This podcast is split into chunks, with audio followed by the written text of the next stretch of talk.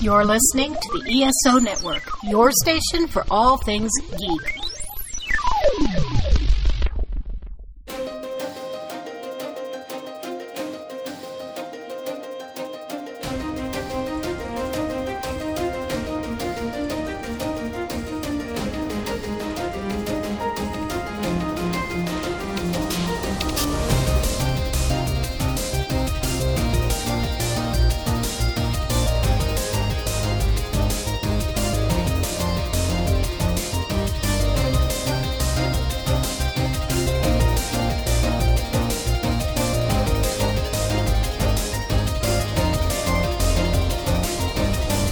And welcome to the 42 Cast, your ultimate answer to fandom, geekiness, and everything. As always, I am your host Nathan, and we have another great episode lined up for you where we're going to talk about Star Trek. Yes, we are doing our Star Trek watch through series. I'm going to admit this one was recorded in the pre COVID times. We, uh, you know, like with everything, the schedule is sort of put together as the needs arise and because I've had so many gaps when I couldn't post, certain episodes fall through the cracks and so even though Star Trek is really important to me, other than keeping up with the ongoing series like Discovery and of course Picard, it's been hard to get out all of the episodes, but we are here now. We are here at this original series episode. There are already recorded episodes for the Star Trek movies as well as The Next Generation. And fairly soon, we should be recording one for Deep Space Nine. So there's a lot more coming. I'm hoping next year to clear out, if not all the backlog, at least most of the backlog, and whatever it will still be there, I'm hoping will only be six months old rather than a couple of years old. But since this is the original series, it's not like the conversation is going to change much between this year and a couple of years back. So it's still a good episode. There's still a lot of fun conversation. So just stick around and you'll hear all of that. But as far as what's been going on with me, uh, still watching Warehouse 13 with Beth. We are watching kaiju movies still, even though mostly we've been focused on Godzilla movies, since Mothra is kind of part of the Godzilla family, even though she's only had four standalone movies of her own. We're actually on the trilogy that came out in the 90s. We've already seen the 60s standalone Mothra movie, but we're watching those before we go into what's called the Millennium series of movies for Godzilla, because these three Mothra movies kind of came out in between the Heisei series of Godzilla movies in the Millennium series. So we're watching through those right now. We're going to watch the second movie tomorrow from this recording. And yeah, I mean, not a whole lot else to uh, report. We're watching Cowboy Bebop for our anime thing that we're watching right now, keeping up with the CW shows. We'll be watching Loki in a few weeks because we like to wait for the show to either be over or be almost like we'll probably start watching it when the fifth episode comes out so that we catch up by the time the sixth episode comes out. So that's sort of the plan right now.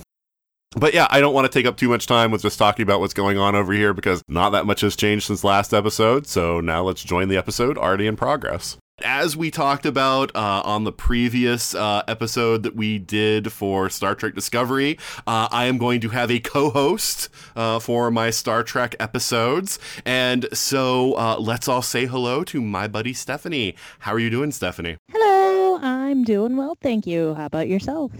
I am doing good. And uh, so, what's been going on for you lately, Stephanie?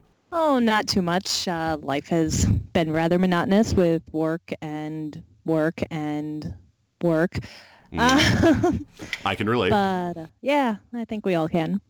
Um, since we last talked, um, I think on the last one I was on, I had mentioned that I had started writing a book, and I have officially uh, filed for a copyright for that first book, as it is finished and it now has a title, The cool. Witch of Castleton. Um, Excellent. So we'll see how that goes. Uh, I don't know how long it's going to take for me to officially get the copyright back, but once it does, I'll be quite happy and maybe actually start looking around at publishing it. And I'm actually only about a couple of chapters away from finishing the second book in the series that goes along with that. So, yay! Very cool. So you already looked into like publishing and, and how you're going to go about doing that? Um, a little bit, not a whole heck of a lot. Uh, part of me is really waiting to get that copyright first for Mm. the sheer fact that, you know, it kind of protects the uh, years worth of work that I put into it. Oh well, sure. No, no, I didn't. I didn't mean to actually go forward with publishing. I just Yeah. meant look into like how you go about doing that and costs and things like that to get it started and such. yeah, I've so. done a little bit of it. Um, if I go about self-publishing, it seems pretty easy, but I kind of suck at self-promotion, so I'm not so sure I want to go that route. Sure. Uh, so it'll just take a bit of, I don't know, digging around. Um, and once I have that copyright back, I'll be a lot more open to going full-fledged shopping around for publishing. Makes sense. All right. So yeah. So uh, so you're not sure though when that copyright's going to come back. They they didn't give you like a time frame or anything. They gave me a time frame of two to nine months, I think. Oh, okay. Um, and I filed it about two months ago, Mm. so yeah, we'll see. I'm anticipating by like summer. yeah. Any day in 2019. Uh, Yeah, exactly. 2019, I'll have my first official copyright. woo. All right. Well, yeah. Let us know when that goes through. We'll do. I'll probably not shut up about it when it does. So, All right. well, it's good to have you back on the show, Stephanie. thank you. Good to be back. You're welcome. And uh, next up, coming to us from the American Sci-Fi Classics track, it's old Silver Eyes himself, Gary Mitchell. How are you doing, Gary? I, I feel like a god, yeah. So, and that I must kill my friend. yes. so you actually met him, didn't you tell me at a con? Yes, I I got to meet him uh, twice. I met him at Dragon Con in 2000. Uh, and I got to walked up to his table and asked uh, for his autograph, and I said, "You probably heard this all the time, but my name is Gary Mitchell." And he went, "No, you're the first. So I was like, "Yay!" Yeah, you would think because Mitchell is an all you know an uncommon last name, so you'd think there have to be you know some Gary Mitchells out there. But uh, I figure other parents are just superstitious. sure. Did you ever get silver contacts? No, uh, but I should at some point. or you can always get a friend to CG them in. Ah, true. And then once we, Joe and I took over the Sci-Fi Classics track about three, four years ago now, he and Keir Dullea showed up for a 2001 anniversary, so I got to do uh, host a panel with the two of them. So that was pretty Mm. awesome. That is very cool. Um, it's it's cool to have like so, some like a tangible like uh, touchstone to the show as part of your own life. hmm But uh, so what else has been going on for you, Gary? Well, speaking of Dragon Con, Joe and I uh, this week officially got word that we are uh, invited back to be the directors of the Classic Track. Uh, so we can seriously start planning our shenanigans. Mhm. Uh, every year, it's like it's not official until we're told. The, the Dragon Con overlords always reserve the right to go. Thank you for your service. Move along. Right. Yeah. Um, although from uh, my experience and understanding, most people leave by choosing to leave as opposed to being fired. But it has happened a few times. Right, but I'm sure there would have to be some sort of a scandal or something where people really don't like those con directors for them to do that. And and the sci-fi classics track, people are pretty happy with. That's true. Yeah, Yeah. you have to do something like uh, like really seriously get under the skin of two of the major guests on the same panel, Mm. for an example. Okay. Not to get too specific on something here. No, no, that that's as that's as specific as I'm going to get. Right, At right. least on a recorded podcast. Right. Talk to me in private, and Yeah. I'll, I might more I'll just talk to you on the first pass when we start doing one of these episodes because we know it won't be recorded. That's true. Or on attempt what? Sixteen? right. Um. So that's that's great news though that you guys are coming back, and I'm actually going to be there this year, so that's going to be a lot of Yay! fun. Um. Any, anything else going on for you? Um, I'm moving in two weeks, so that's going to be fun. Mm. Yeah, I saw on Yeah. Facebook that you had found somewhere to go, so that is good. Yes, geeky friend of a friend. So, uh, it it's a house, and they're looking for roommates. I'd prefer to live someplace by myself, but you know, I, I'd rather live with roommates than on the street. So, Right. you know, if those are my options. I think we all would take that option. right. Yes. So yeah, yeah, no. Well, that's that's good, and you know, yeah, just to uh, to keep things going. I, I figured in all of Atlanta there had to be somewhere for you to live. So well, you know, there are a bunch of overpasses at Spaghetti Junction, so. um. So all right, cool deal. And uh, anything else going on? Uh, that's pretty much the big stuff in my life right now. Um, okay. And I'll be moving the weekend of like December 15th. So I'm hoping people will be able to help. Otherwise, this washer and dryer is going to kick my butt. Yeah. yeah, that's no joke. I mean, yeah, that's. Hmm. If I was there, I'd help you, but I'm. I appreciate it. Quite, quite a ways away. So unfortunately, oh, come on, I can't. You can make that commute. Dude, I'll get you on better panels at Dragon Con. No, tempting, tempting. I am not a below bribery. right. Oh man, it's it's great to have you back on the show, Garrett. It's good to be here. All right, and finally, coming to us from the satellite, not of love, but of Earth Station One, it is our buddy Michael Gordon. How are you doing, Michael? Howdy. Yes, I'm ready to talk about the new season of Gotham. uh, you're on the wrong podcast, Mike. Wait, what? What? That's why I always come to the 42 cast. What's going on? Yes, we're going to talk about uh, Star Trek. Oh, oh, okay. Um, well, that's good because Batman's not in that either. Right. I would pay good money to see a Batman Star Trek crossover. Batman 66. Right. Oh, I'm sure it may happen.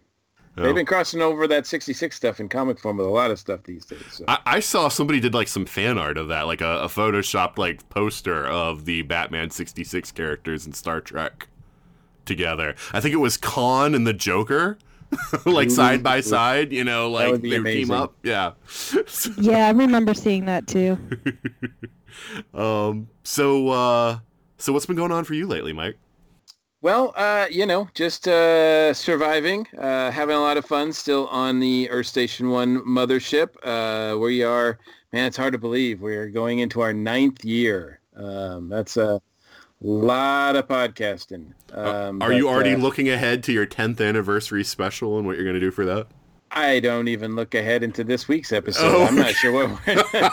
so I, um, I just take it as it comes. man. Okay. Um, so yeah, uh, I'm sure things will be yeah because I think we're also approaching our 500th episode. Mm. uh, Oh, wow. well. So, yeah, so that's uh, that's pretty amazing. But um, yeah, so that's good. Uh, so we're plodding along that way. A lot of exciting stuff going to be happening with the network wise, which I'm sure you're aware of as well. So that's uh, that's always good, and uh, and you know keeping busy. Um, it looks like uh, we're getting closer and closer to uh, finishing up Tiki Zombie number four for next year. So I'm really looking forward to getting that behind us and and uh, releasing that out into the world. Okay, cool deal. And will there be another Tales from the Station this year? Uh, not uh, in 2019. 2019, Okay. we're going to take a break. Uh, we're actually doing a uh, book, uh, a, a book called um, Tales of the Dragon, Mm. which are are dragon tales. I haven't decided which. Probably more like dragon tales, but Mhm. uh, um, and that's going to be a um, a collection of memories, columns, um, moments, um, essays about Dragon Con. Hmm, okay. Uh, it should be available next year at Dragon Con as well. Uh, there's going to be a lot more information posted on that pretty soon, and uh, all the proceeds will be going to uh, the official. It's not an official book at, by any means, but uh, the official um, uh, charity for next year, um, uh, which is, uh, I believe, it's the um, Heart Association. Gary, is that right? Uh, I haven't seen the announcement yet, so Yeah, so um, it's to honor uh, Tom Trainer. So Mm. uh, it'll So- be, I think it's the Heart Association. So all the proceeds for that book will be going that way. okay, cool deal. So uh, yeah, but there'll be a lot more information on that to come. All right, so yeah, you've got uh, you've got ja- a jam-packed schedule going forward throughout the year. It sounds Uh, like. yes, yes. The uh, the only yeah, it, it just remains to be seen which which things will actually get finished and published. All right, cool deal. Well, it is excellent having you back on the show, Mike. Always glad to be back here too. Yeah, and I'm very excited. Thank you for the invite for uh, this one in particular. Star Trek, uh, particularly the original series, means so much to me. So I'm glad to. I'm always glad to talk about it. Oh no, I'm I'm glad to have anyone on that wants to talk about it. So so this works out really well, and you of course are always welcome. But before we get to talking about Star Trek, uh, we're going to go to our five minute controversy. And so this week, I wanted to talk about something um, that came up. Uh, of course, um, uh, it's it's been a little while now, um, as of the time of the recording. Uh, Stan Lee uh, passed away, uh, the creator of so many of the Marvel characters. Uh, who had been with the company since the golden age of comics, had written for Captain America and everybody pretty much on from that uh, through the early 70s. And um, the thing that I wanted to talk about were some comments that Bill Maher made. Um, now he posted in his blog uh, in a in a post uh, entitled "Adulting." um, that uh, uh, and, and, I'm just going to uh, to read a little bit here um, um, from what he said, and then I'm going to want your thoughts on this one because uh, I know a lot of people have um, have been talking about this. So. Um, he says, uh, The guy who created Spider Man and the Hulk has died, and America is in mourning. Deep, deep mourning for a man who inspired millions to, I don't know, watch a movie, I guess. Someone on Reddit posted, I'm so incredibly grateful I lived in a world that included Stan Lee. Personally, I'm grateful I lived in a world that included oxygen and trees, but to each his own. Now, I have nothing against comic books. I read them now and then when I was a kid, and I was all out of Hardy Boys. But the assumption everyone had back then, both the adults and the kids, was that comics were for kids, and when you grew up, you moved on to big boy books without the pictures.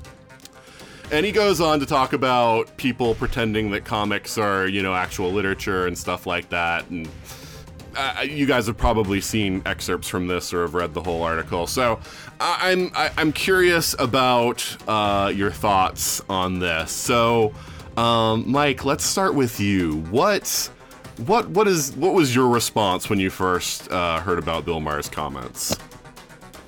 I, to be honest with you, I didn't really. I saw something briefly about it, but I didn't really look into it. Um, so I, I basically, they, to me, they're just um, comments uh, basically stemming from ignorance. And uh, if he's trying to poke some buttons in order to get a response from people, that's exactly what he's doing.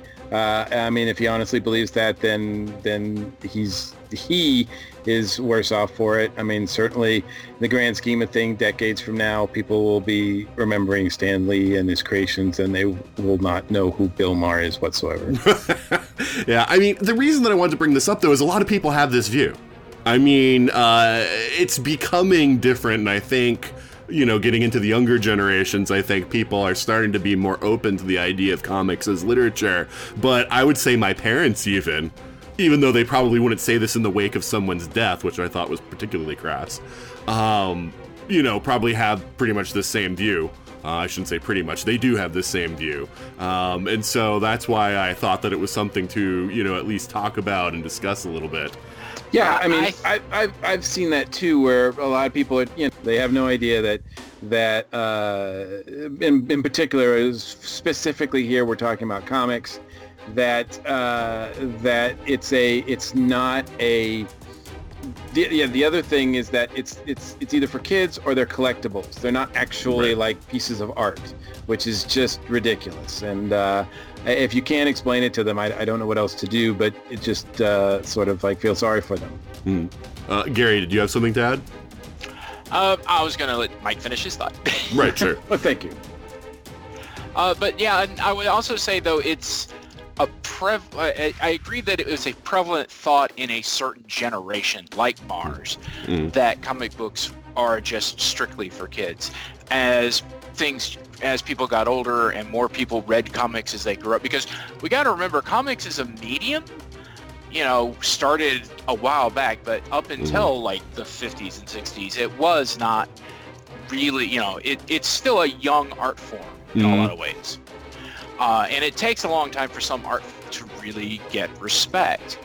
Um, so yeah, it starts. You know, in, as Mel Brooks beautifully put it in uh, History of the World Part One, there's you first you have the first artist, and then there's the inevitable bad side effect, the art critic.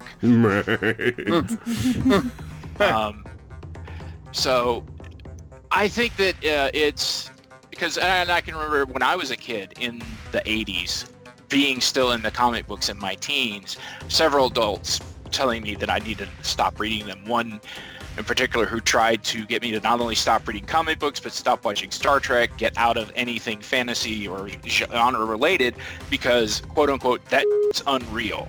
Mm. So you shouldn't care about it. You should be watching sports like a like a normal person. Mhm. You know.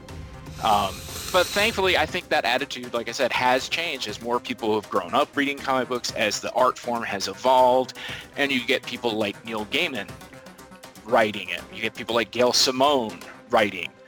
Um, and it becomes a real art form. Yeah, there's trash comics out there, and there is aimed at young adults or kids comics, but that doesn't, you know, but that's the same thing, you know, there's finger painting and then there's Van Gogh. Right.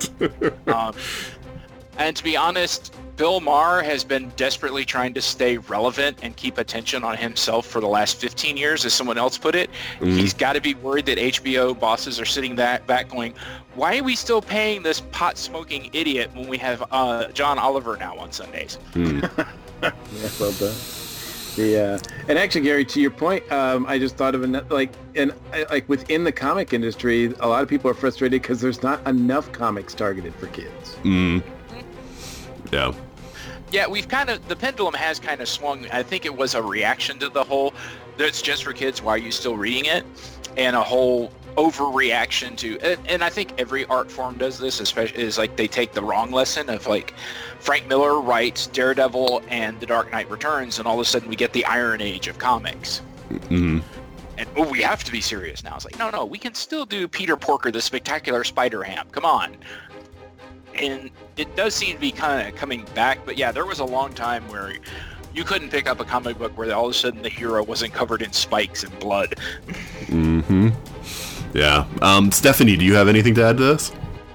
He's an out-of-touch boomer who doesn't have any happiness left in his life. Okay.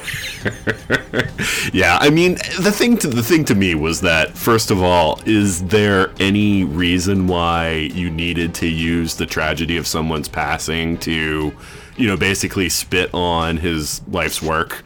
Um, Yeah. It, it, it seemed really i mean even if you want to hold this view and even if you want to say like look I, I think that people need to wake up and look at reality i mean there's certainly nothing wrong with you know uh, saying something like that but not when it's like oh this guy stan lee died and people think that you know his work is important. Well i think it's just a load of garbage. It's kind of like dude you know, like you don't do that when people are in mourning over someone's passing. It, it just it just seemed it seemed wrong just on that standpoint. But then there's the fact that even it's funny because uh, you know when people you know were upset with him, he then comes out and he's like.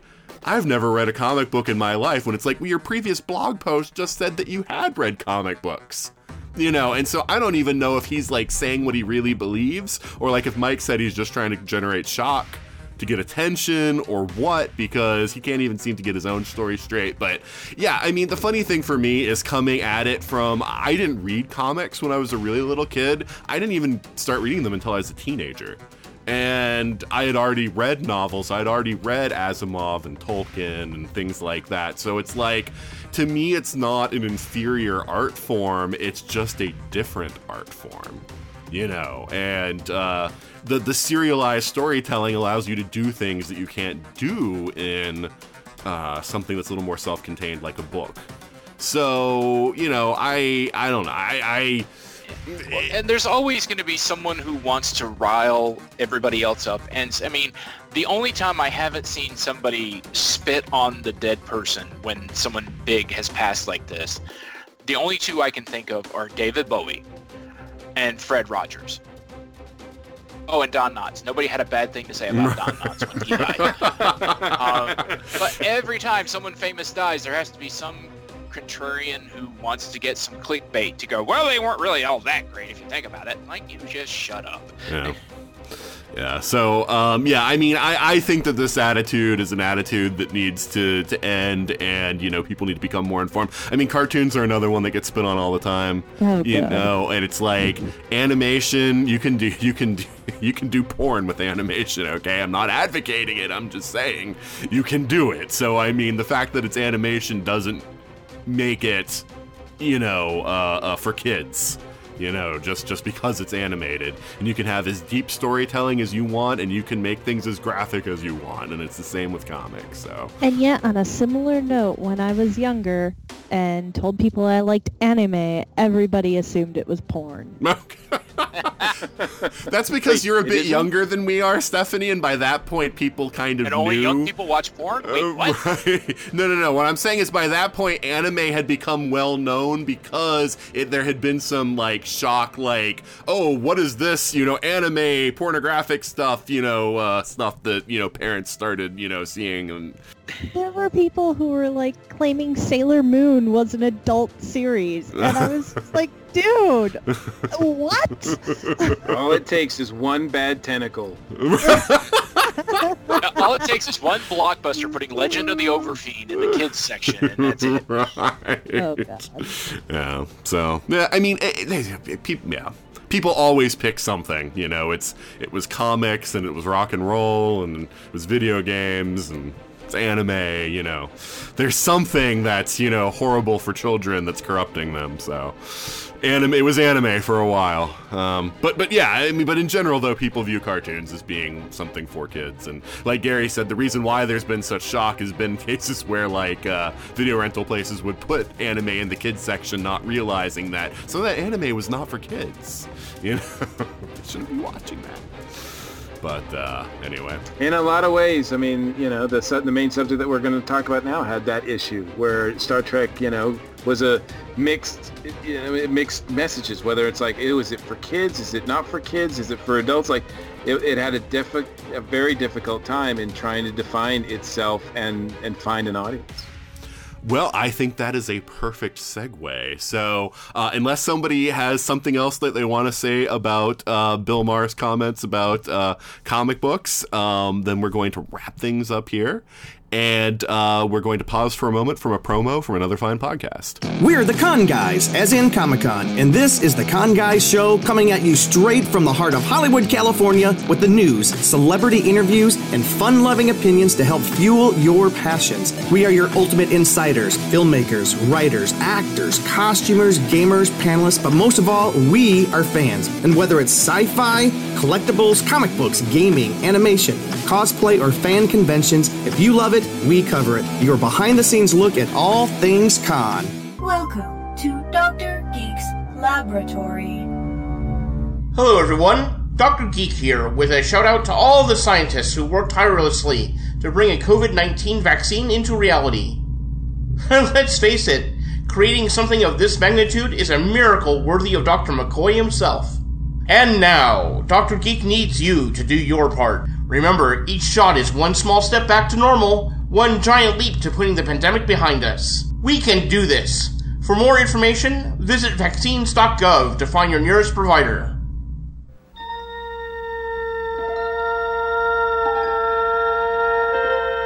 Space, the final frontier.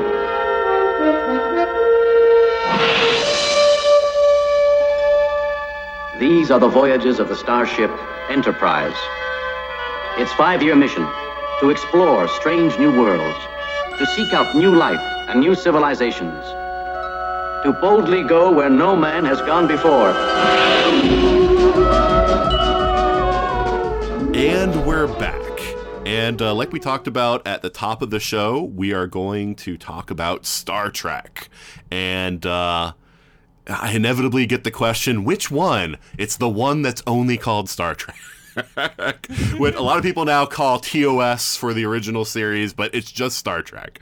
Um, but uh, yeah, so Star Trek uh, was the vision of a man named Gene Roddenberry. Um, he saw a hopeful, bright future. Um, uh, and uh, he got what was kind of unusual at the time because he did a pilot for Star Trek, and uh, the pilot was rejected by the networks. And usually, when that happens, your show is over. But um, they saw something in it and actually let him do a second try. And that second try um, got approved. And we actually got the series that we know today as Star Trek with Captain Kirk and Spock and all the rest. Um, so to, to just sort of start things off, um, I, would like to talk with you, Mike, since I know that you mentioned that Star Trek is such an important um, series for you, and there might be people listening to this podcast who may be more familiar with the later Star Treks. How would you describe the original Star Trek to somebody who isn't very familiar with it?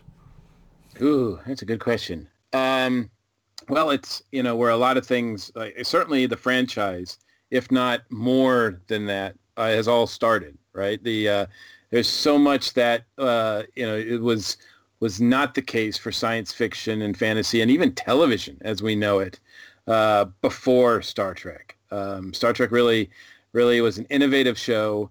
Um, it's a very smart show. Uh, it also is a very hopeful show, as you mentioned. Um, it was a very, uh, very much a way that Gene could talk about uh, issues of the day without um, having to worry about you know uh, kind of upsetting and, and, set it in that in that day you know uh, uh, uh as far as uh, that time period. They could take issues and talk about them in a more fantastic way um, a more accessible way uh, show people that different sides of issues and and and, and structures that yeah that they they would not have seen on on normal television at that time so um, uh, now, you know, for those people who might be introduced to it now, uh, does it seem dated? Sure. Uh, does it? But uh, I will say that you know because of the the the unique vision that uh, Gene and the other people who made it, not just Gene, but the other people who made it, uh, I think it it kind of holds up still because it's very much of um, like it, you can't you don't look at it and go, oh, that's just a product of the '60s it really seems to like set its like it takes place in its own type of universe, its own you know its own environment, so that it, it you should be able to watch it whenever and still um, still relate to it. I think um, it's got some great characters, although you know from the '60s, you know it's not a show that that uh, has one big story arc or anything like that. They're purely episodic. A lot of times the main characters don't grow. Uh, they they they just are who they are. Uh, but um, I, I, think certainly for those folks who are interested in in science fiction concepts, uh, it's a very it's still uh, worth watching. Yeah. Um, and Gary, um, what do you think is the appeal of the original Star Trek? Uh, it is that optimistic view of the future. It's um, that we are going to get through whatever the heck we're going through now, and we'll go out into space and do it cooperatively. Mm-hmm. And occasionally have to kick an alien in the face. Right. Um, um, but never as the first but, resort. Right. Well, yeah, usually. But, no, it is. It, it's an adventure. Uh, the fact that it's an adventure that also teaches you something usually every episode is mm-hmm. uh, something that gives it legs. Um, this was actually a point I made about Doctor Who on another uh, podcast, which hasn't come out yet. Uh, but it's I think it holds true here as well. When you don't have a lot of budget, you have to make up with it with story. And a good chunk of Star Trek, the original series stories, are still relevant, sometimes sadly still relevant, but they're still relevant and still hold up. And that goes, that will carry you past any bad effects. Um, and it's character. It's it's that I think that's the third leg of the tri uh, of the the tripod. There is that these are some really solid, well written characters that are easy to fall in love with. And there's somebody for everybody. You know, I'm a Kirk guy. There are Spock people. There are McCoy people. There there are people that just love Engineer Montgomery Scott to death. uh, you know, so there's someone there for everybody to hang your hook on. Oh, okay. I just have to do a little aside here because my daughter. So, um, you know, I was preparing for this podcast. I was just watching through all the original Star Trek and um, my daughter typically doesn't like the same things that I do, and so I just had them on. I just had Star Trek on in the living room, and a lot of times she'll just be playing on her iPad or whatever, not paying attention. And I noticed as I'm watching Star Trek, she starts putting the iPad down more and more and watching what's on the TV, and you know, suddenly she's like not even playing her iPad anymore and is just watching the show with me. And now to where it's a point where it's like, um, you know, she doesn't want me to watch them without her. And so we watched through the whole series. We even watched through um, just just for an aside for people at home it's something we're not going to delve into right now. We watched through star trek new voyages and star trek continues together also which are fan projects where they have you know fan actors playing the roles of the characters from the original star trek.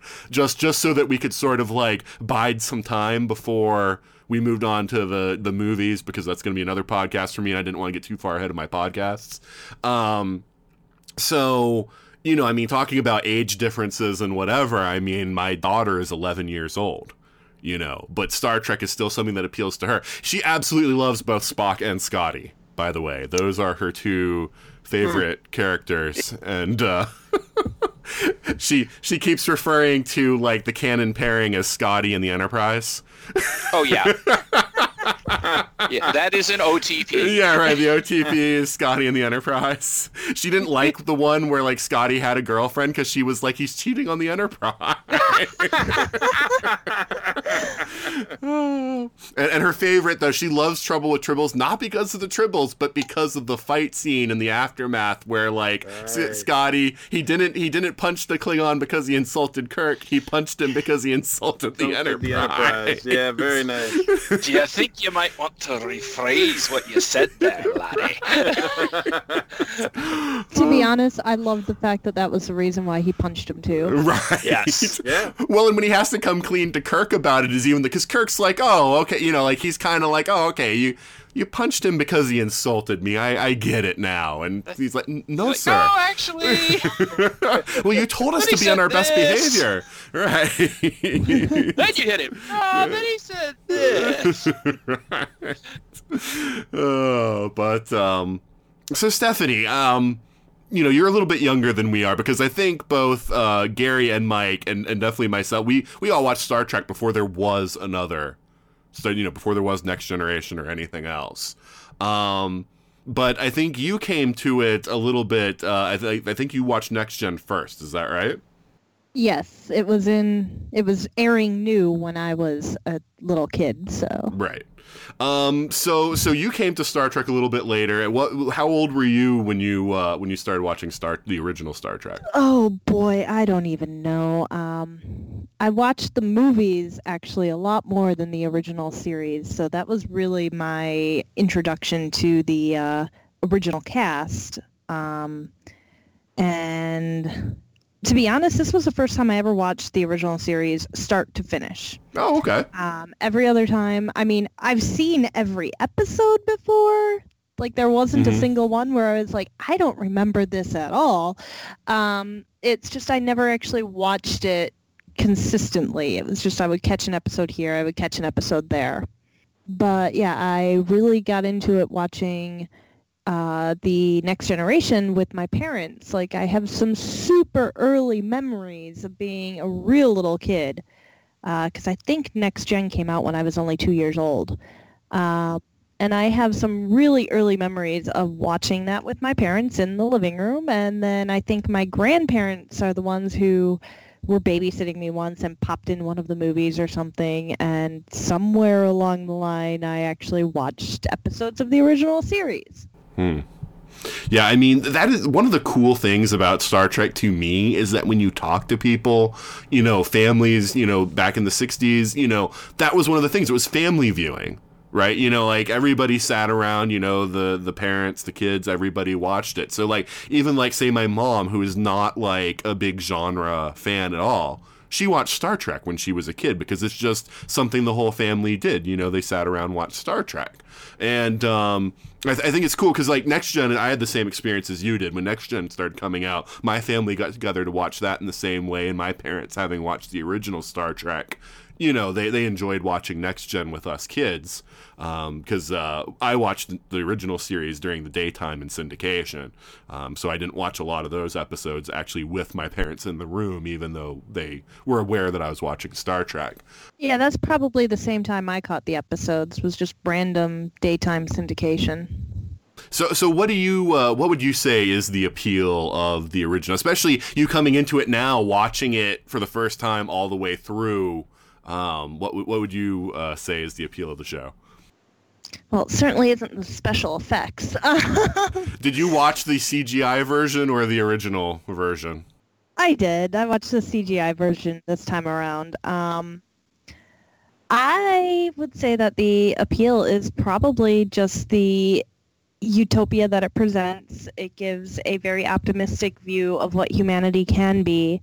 Um, takes away from what I think a lot of people see in a lot of the grittier sci-fi nowadays, where it's almost a dystopia, maybe not quite, but they tend to lean heavier on the uh, the rougher sides of humanity, whereas Star Trek always tried to show the best that people can be. And I think that deep down, that is something I think most humans actually do want is for us to be the best that we can be. And Star Trek is definitely a series that went that direction and um, it, it became kind of a staple of what Star Trek is, which I think we got into on the Discovery uh, podcast as to that was one of the things that was a big critique of Discovery was it wasn't portraying humans as the best they possibly can be until like the very end of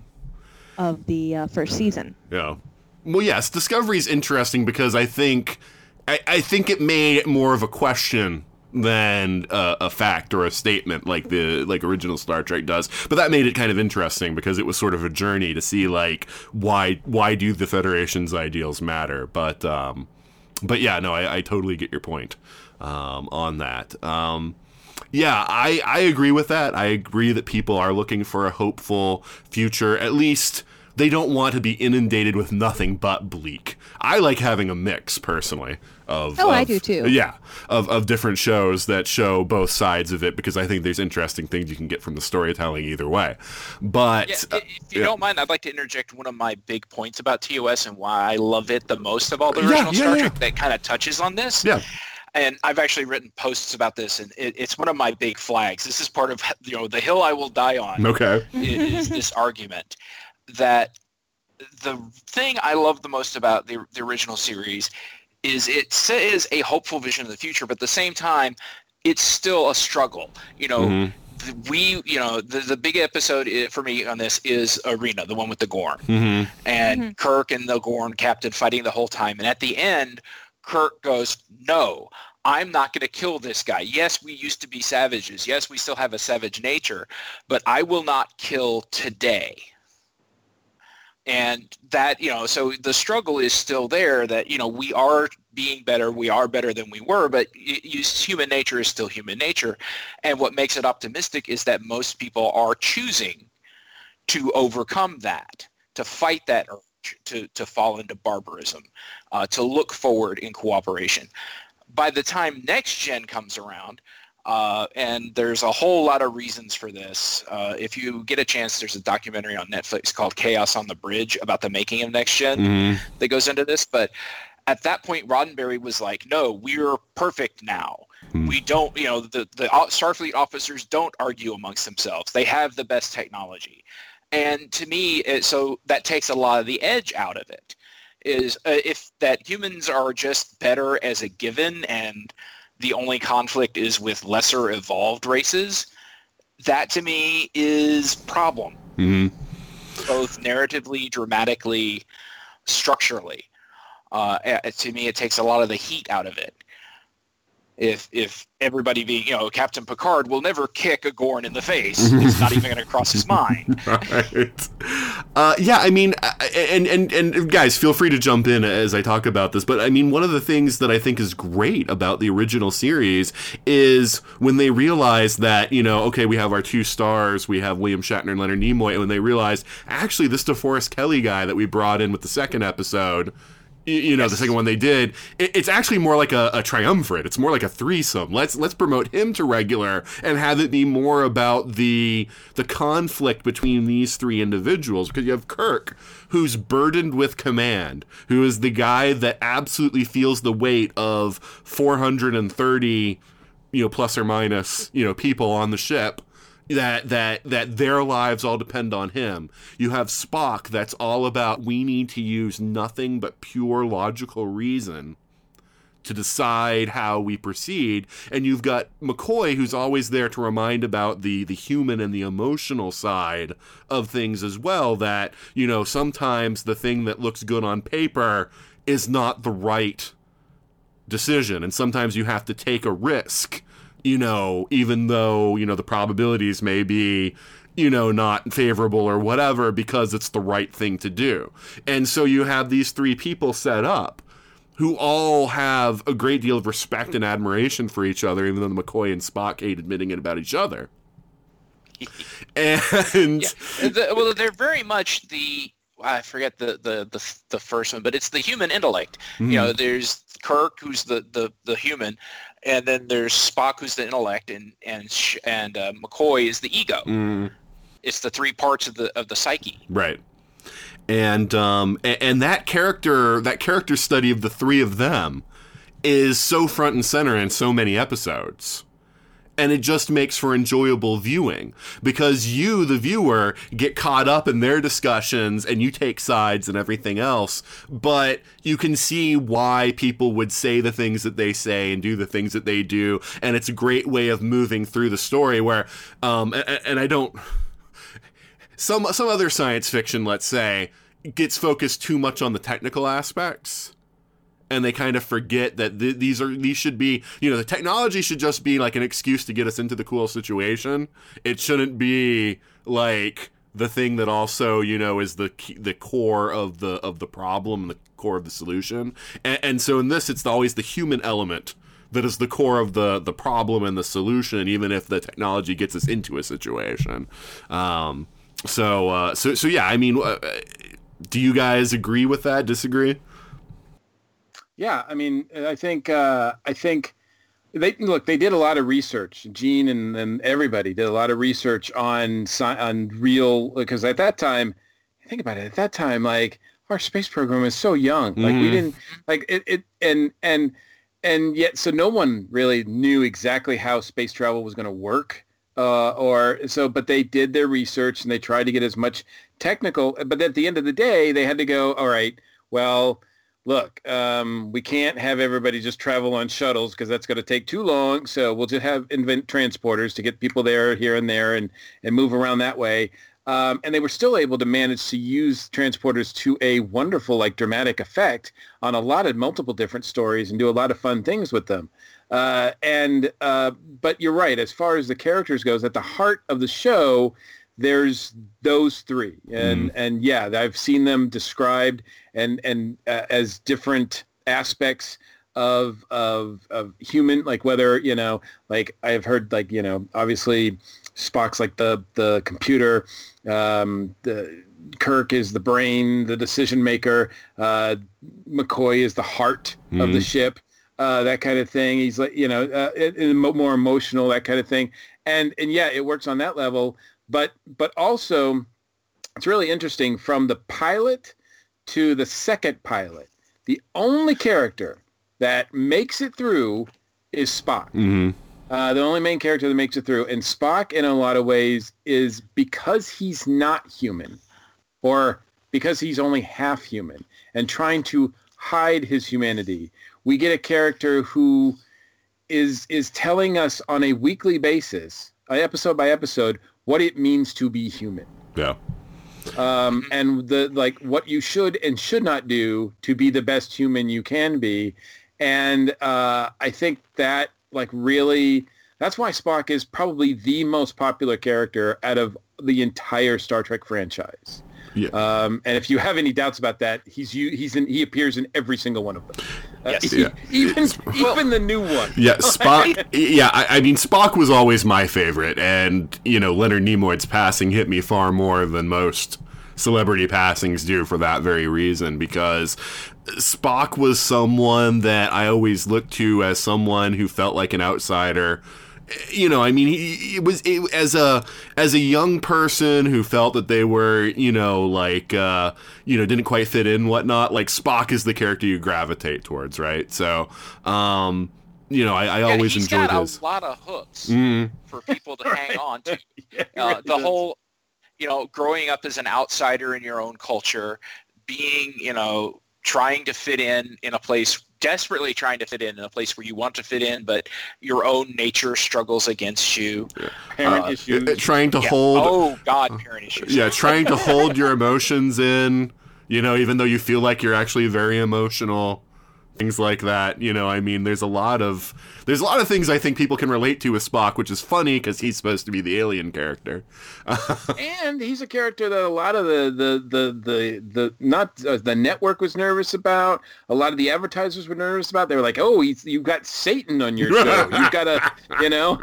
Um, but and I think also just the way he was written and everything like that. But look, I mean, we have to give so much credit to Leonard Nimoy for bringing it to life in a way that not we've seen you know over the the past 50 years or so we've seen so many other people play vulcans and they just don't get it as quite as right as leonard did when he set the template now granted he's half human but still like it's just the, his performance like really is outstanding Yeah, yeah, yeah. He he and Mark Lenard, I think, both do the best Vulcan performances that we've seen in the show. But definitely Leonard Nimoy, because he had to do it week by week. You know, d- does the does the best. Um, but yeah, oh yeah yeah especially mark lenard as the this is what a full-blooded vulcan is like Mhm. and you know he's a nice guy but he's kind of a jerk at the same time You managed It's to pull that off very well. yes Uh, now, Stephanie, I, I wanted to I wanted to talk to you while we're talking about the the triumvirate because um, we we had a talk I don't know at some point when you were watching through the episodes about Kirk. Because there's sort of a pop culture expectation of Kirk that when you watch the series doesn't quite hold up, and so I, I kind of wanted your take on Kirk now, having watched through the whole thing in order. Well, it is kind of funny because in pop culture we always think of him as the the uh, player of the universe. Mhm. oh, yeah Um, and I know I have made plenty of jokes myself about how hap- how Captain Kirk needs to s- teach all these alien women how to make sweet, sweet love. um, and actually, when I finally sat down and watched the series straight through, that's not really the case. He's actually a pretty decent stand-up fella. Uh, with majority of the times he's swooning some woman. Um, it's usually either he legitimately had some sort of relationship with her, either developing or at some point, or it's unfortunately part of a plot where he just needs to distract her while Spock and McCoy go off and do something else. And it was kind of like I, I remember when I got to that turning point in the middle of season three where everything just starts going downhill Mhm. um, where you and I were talking about how this is where the pop culture Kirk comes from, Mm. where suddenly Shatner is talking like this, and he doesn't seem to have any of the uh, idealism anymore. He does become kind of that philanderer of the stars, and it, it just it- it's surprising that his character really isn't what is portrayed in pop culture. And i i tried mentioning this to my mom and she just rolled her eyes and laughed at me. And i was like whatever i'm never going to get her to watch the whole series again it's a futile battle here um, He's actually a lot more thoughtful too than a lot is. than than you know. I mean, because Pine, Chris Pine is sort of like the pop culture Kirk, right? I mean, this is what people think is he's a guy that that leaps before he looks. He's just this sort of wild guy that just does what he wants. Kirk. The burden of command is such a big part of so many episodes, and the idea that Kirk feels the weight of those lives that he can't be that kind of person. He can't be someone who takes risks lightly because he's always looking at the fact that everyone, all these people depend on me and so I've got to make the right choice. And and, and he's well read. You know, I mean, he he's quoting you know literature all the time and stuff like that. He he understands the science well enough to keep up when Spock and Scotty are talking to him about things. You know, so he, he's really more like the the Renaissance man ideal of a guy that you know he's he's got a little bit of the action, he's got a little bit of the you know the learning, and you know he he's also you know a little bit of a romantic, you know, and all that kind of stuff. You know, so he, he's he's a much more interesting character than I think people give him credit for. Well, it's However- really. Oh, God, sorry. Go ahead. He still does annoy me though because he's almost too perfect of a Renaissance man. Like it drives me nuts when there's something that even Spock can't handle with his superior strength that is just because he's not human. He's superior. He is legitimately superior to Kirk. And yet somehow Spock still succumbs to this and Kirk manages to overthrow it, especially when they're like emotional things that are just oh, I can't remember what episode it was, but there was one episode that I was just like there is no way that Spock fell for this and Kirk didn't. And so yeah, he still annoys me because he's too perfect of a man. He- Um, he's still the star of the show. Yeah. Yeah, he, he is a 60s action star. There is a certain bit that comes with that. Mm. Um, but yeah, his his reputation has been kind of blown out by. I think a lot of it is people, you know, having their own impression of the show from having, you know, not having watched it in a while. They just remember Kirk had a Woman of the Week. Well, not really, but you know that was a thing in '60s heroes at the time because you wanted to keep your uh, your lead open for a romantic plot because you know these guest stars aren't going to be here next week. Mhm.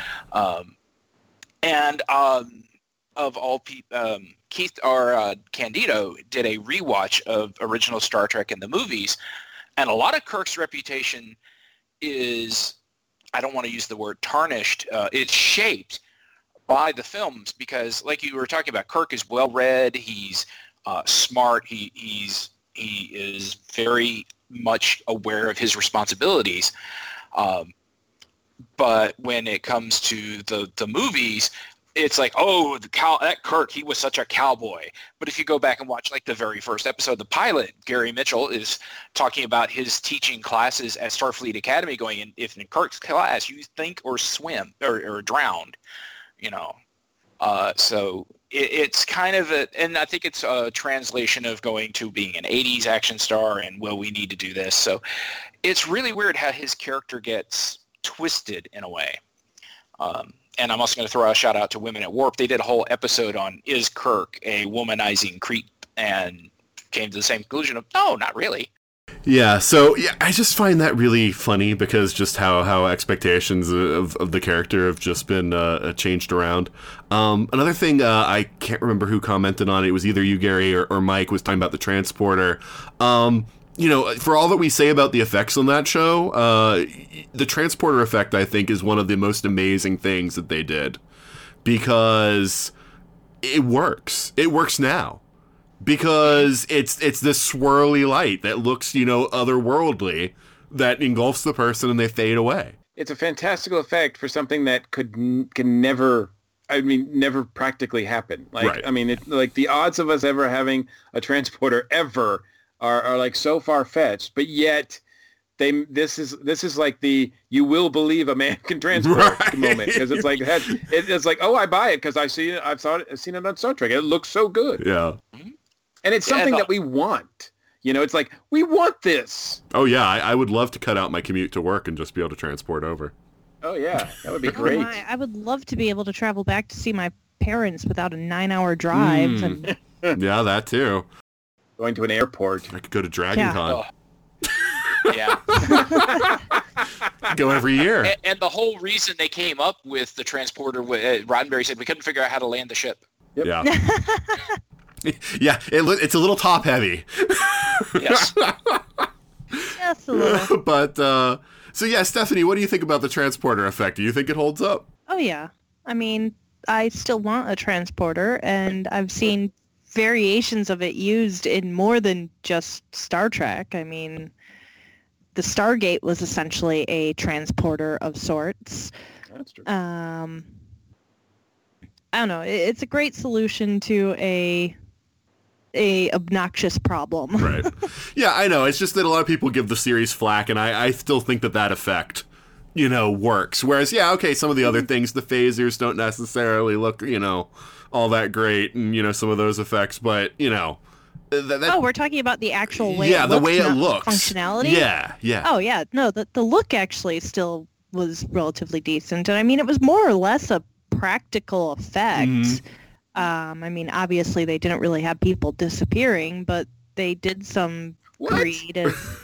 I know. I'm sorry. It's it's, it's like they're filming Alka Seltzer water, I think it is, and they I they thought it was glitter it. mixed in with fizzy water or something like that. I don't remember. Yeah, I, I don't know the, the technicalities of it. My, I thought I heard that it was like Alka Seltzer, but with like a specially dyed water, so that it would show up really well and glittery, so that they could superimpose that on the on the person fading away. And the fading away part's easy. I mean, people have been doing that on television. You know, it's well before the '60s, but the the, the I, I just figured they invented a teletransporter. yeah, well, Me yeah, too. that's I the did. Yeah, I did it. I mean, it- Um, another thing that was really uh, important about this show that I think Mike Gordon commented on is the social commentary.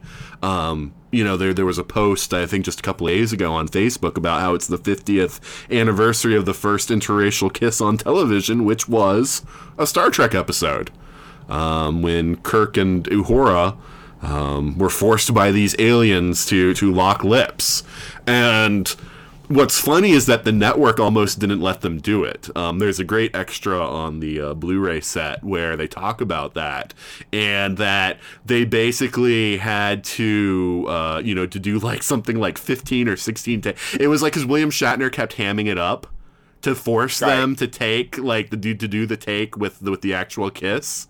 So. Um, and, and of course, when Nichelle Nichols tells the story, she's like, "Yeah, you know, Bill really hated having to kiss me like 16 times or whatever, you know." So, you know, but but yeah, they said like they finally got it down to like two takes, and it was like there was the one where he kissed her, and then there was the one where he didn't kiss her, but like he did. I can't remember what they said he did. He did something during that take that made them go like, He well, did like a weird face to the camera. right, Yeah, yeah, that's what I remember too. A weird face to the camera that just kind of made it unusable. Right. So they're like, all right, we got to go with the with the one where he kisses her because you know the actors realize That's this. Sly Shatner. Yeah. I'll ruin all takes so I don't kiss her. Um, yeah, because they realized that that was stupid for them to argue about this. The script said that he kissed her, and there shouldn't have been a you know an issue about it. So it, it's nice that even on that level, not only were the writers on board with the social commentary, but the actors were all for it too, and uh, and got stuff like that pushed through.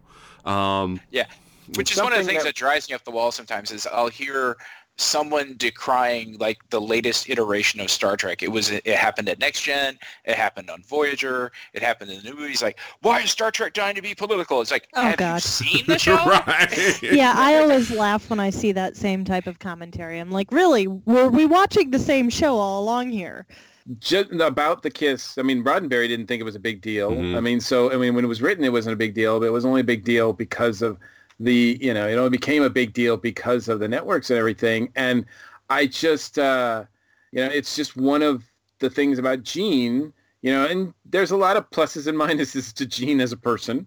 But uh, I think one thing we can say is that it was important for him not only um, you know to make a buck, but it was important that represent like we see we hear it all the time now, right? Representation matters. Mhm. Well, for eh, like in 1966 for Gene Roddenberry, representation matters. Which I'm not saying he was a pioneer in terms of it's not the first show, but it was it was important to him, and uh, I think that is to be commended. You know. Well, I mean, it was the first show to have a regular uh, uh, uh, person, a female person of color on the so show. So much so that you know because her her character wasn't doing much, you know, Nichelle was going to leave, Mhm. And Martin Luther King himself said, "You can't leave because because you know representation matters." And Yeah. she was like, "Okay, I'll stick around," you know. Yeah. And there's a famous story from Whoopi Goldberg who saying that you know she was a little kid and seeing Star Trek on the television and running to, to her mother and going, "Mama, mama, there's a black woman on TV and she ain't no maid." Mhm. hmm And at the time, you know, putting Walter Koenig as a Russian, having a Russian character in it was very controversial. Yeah. Like Yeah, but it was they had to, they had to make was- him look like one of the monkeys to get him like to get the to get to allow the network to to like actually say okay because it was I mean, at that time we were not friends Mm. with the Russians. No. Well, I think just having it, you know, 20 years after World War II and having George Takei there front and center on the bridge also, I, I don't think that that was something that, uh, you know, um, you know people were doing uh, that often, having uh, you know an, an Asian man on on a series as a regular, or not as a. Re- I mean, I guess he wasn't every episode, but he was a semi-regular. And uh, Yeah, I mean that's the thing. They weren't. None of them were like you know they weren't the main cast. Mhm. Um, they weren't. You know they they they just but they were there. You know Right, and and- and what and you- even the other and even the other people in the background were there. Like it just and even some of the other Starfleet officers that we met. You know um, uh, some of the other captains uh, were different races and different colors and everything like that. And it's just you know, as far as Gene and that, that staff was concerned, they were just pretty much colorblind. well, yeah, there was a Commodore fairly early on who was a black man. Yep. Yep. You know, I mean, that's that outranks Kirk. You know, so I mean, yeah, Gene was showing that you know in the future it didn't matter. nope. Yeah, if you go back to like even the very first episode, if you look in the background, it's very uh, diverse, Mhm. and there were a lot of people who didn't like that, and it's like there are some people who said, well, you know, there are people who say, well, they could have had more. It's like no, for the time, that was a statement. Yeah. And going, touching back to Chekhov, he was there because the Russians went. Oh, uh, had the Russian response to Star Trek was, "Oh, there are no Russians in the future." They Right. put Chekhov in there, and he wanted to make a statement of eventually we will make friends with our enemies. Yeah, I mean that's the thing. I mean, I think having both Sulu and Chekhov on there to Sulu to show, you know, we've we've healed the rifts of the past, you know, and then Chekhov, the current rifts that we have, you know, now will also pass. So mm-hmm. you know, it was it was. I mean, it's it's a great show for that because there's no distinction. You know, there's no there's no difference. They they're all humans, and that's you know how they how they look at each other. Except Spock. right. Yeah, when you pass forward to next generation, they're like, "Ooh, what do we do to show that? Oh, we better put a Klingon mm-hmm. on, on on the bridge."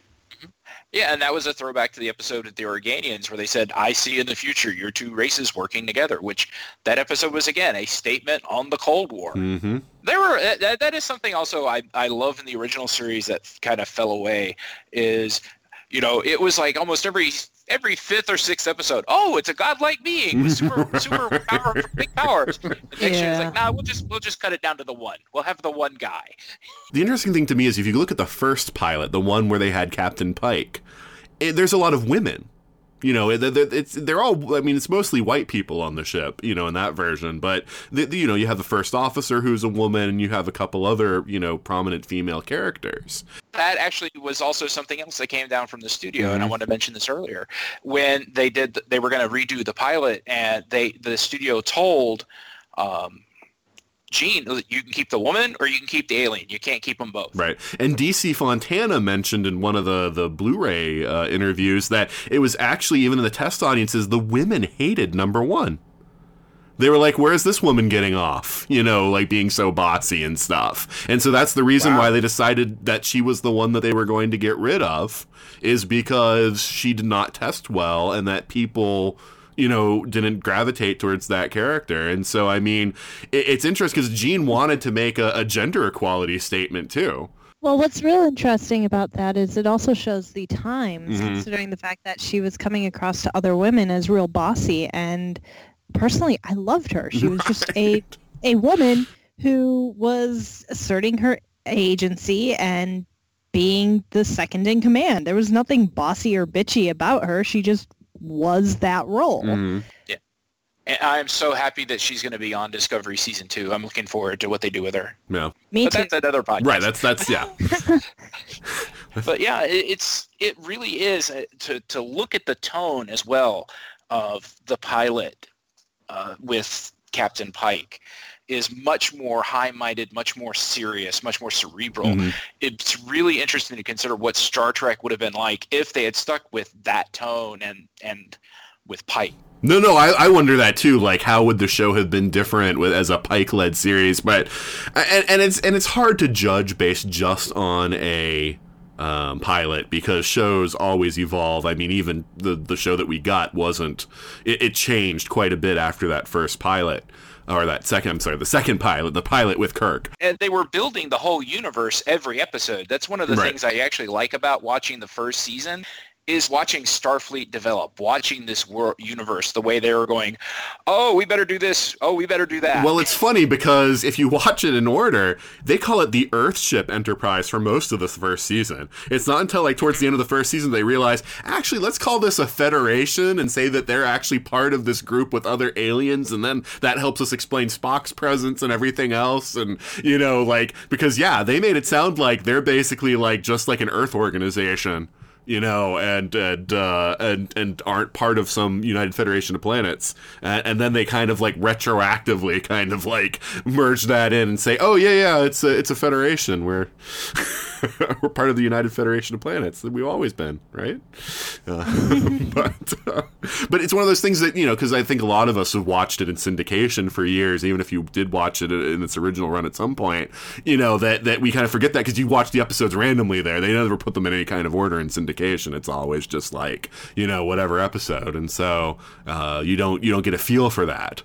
Um, so I, th- I found that interesting when I watched it. I actually like to watch it in production order now instead of air date order um, because I think you see that evolution better. Because even in the production order, they, or I'm sorry, in the air date order, they showed them fairly randomly. Um, but then you get weird stuff like suddenly they're wearing like the Pike style uniforms and then they go back to the normal ones. And, you know, you have suddenly Uhura's in a green costume instead of a red one for an episode. And if you watch them in production mm-hmm. order, you that actually makes it makes a little more sense because they start out in the Pike style uniforms because that makes sense. It's the first one after Pike, and then and then Kirk gets that wrap, which is cool, right? And then the first one through Uhura, she has the green uniform, but everyone after that, she has the red one, and so you know it, it kind of, and then you get more of that stuff also with the world building, where you can tell like how they're building it because you know you you, you can tell as they're progressing through their scripts that they're you know kind of changing things up. Yeah, I just watched other... it in the Netflix order. Right, that that would be the air date order.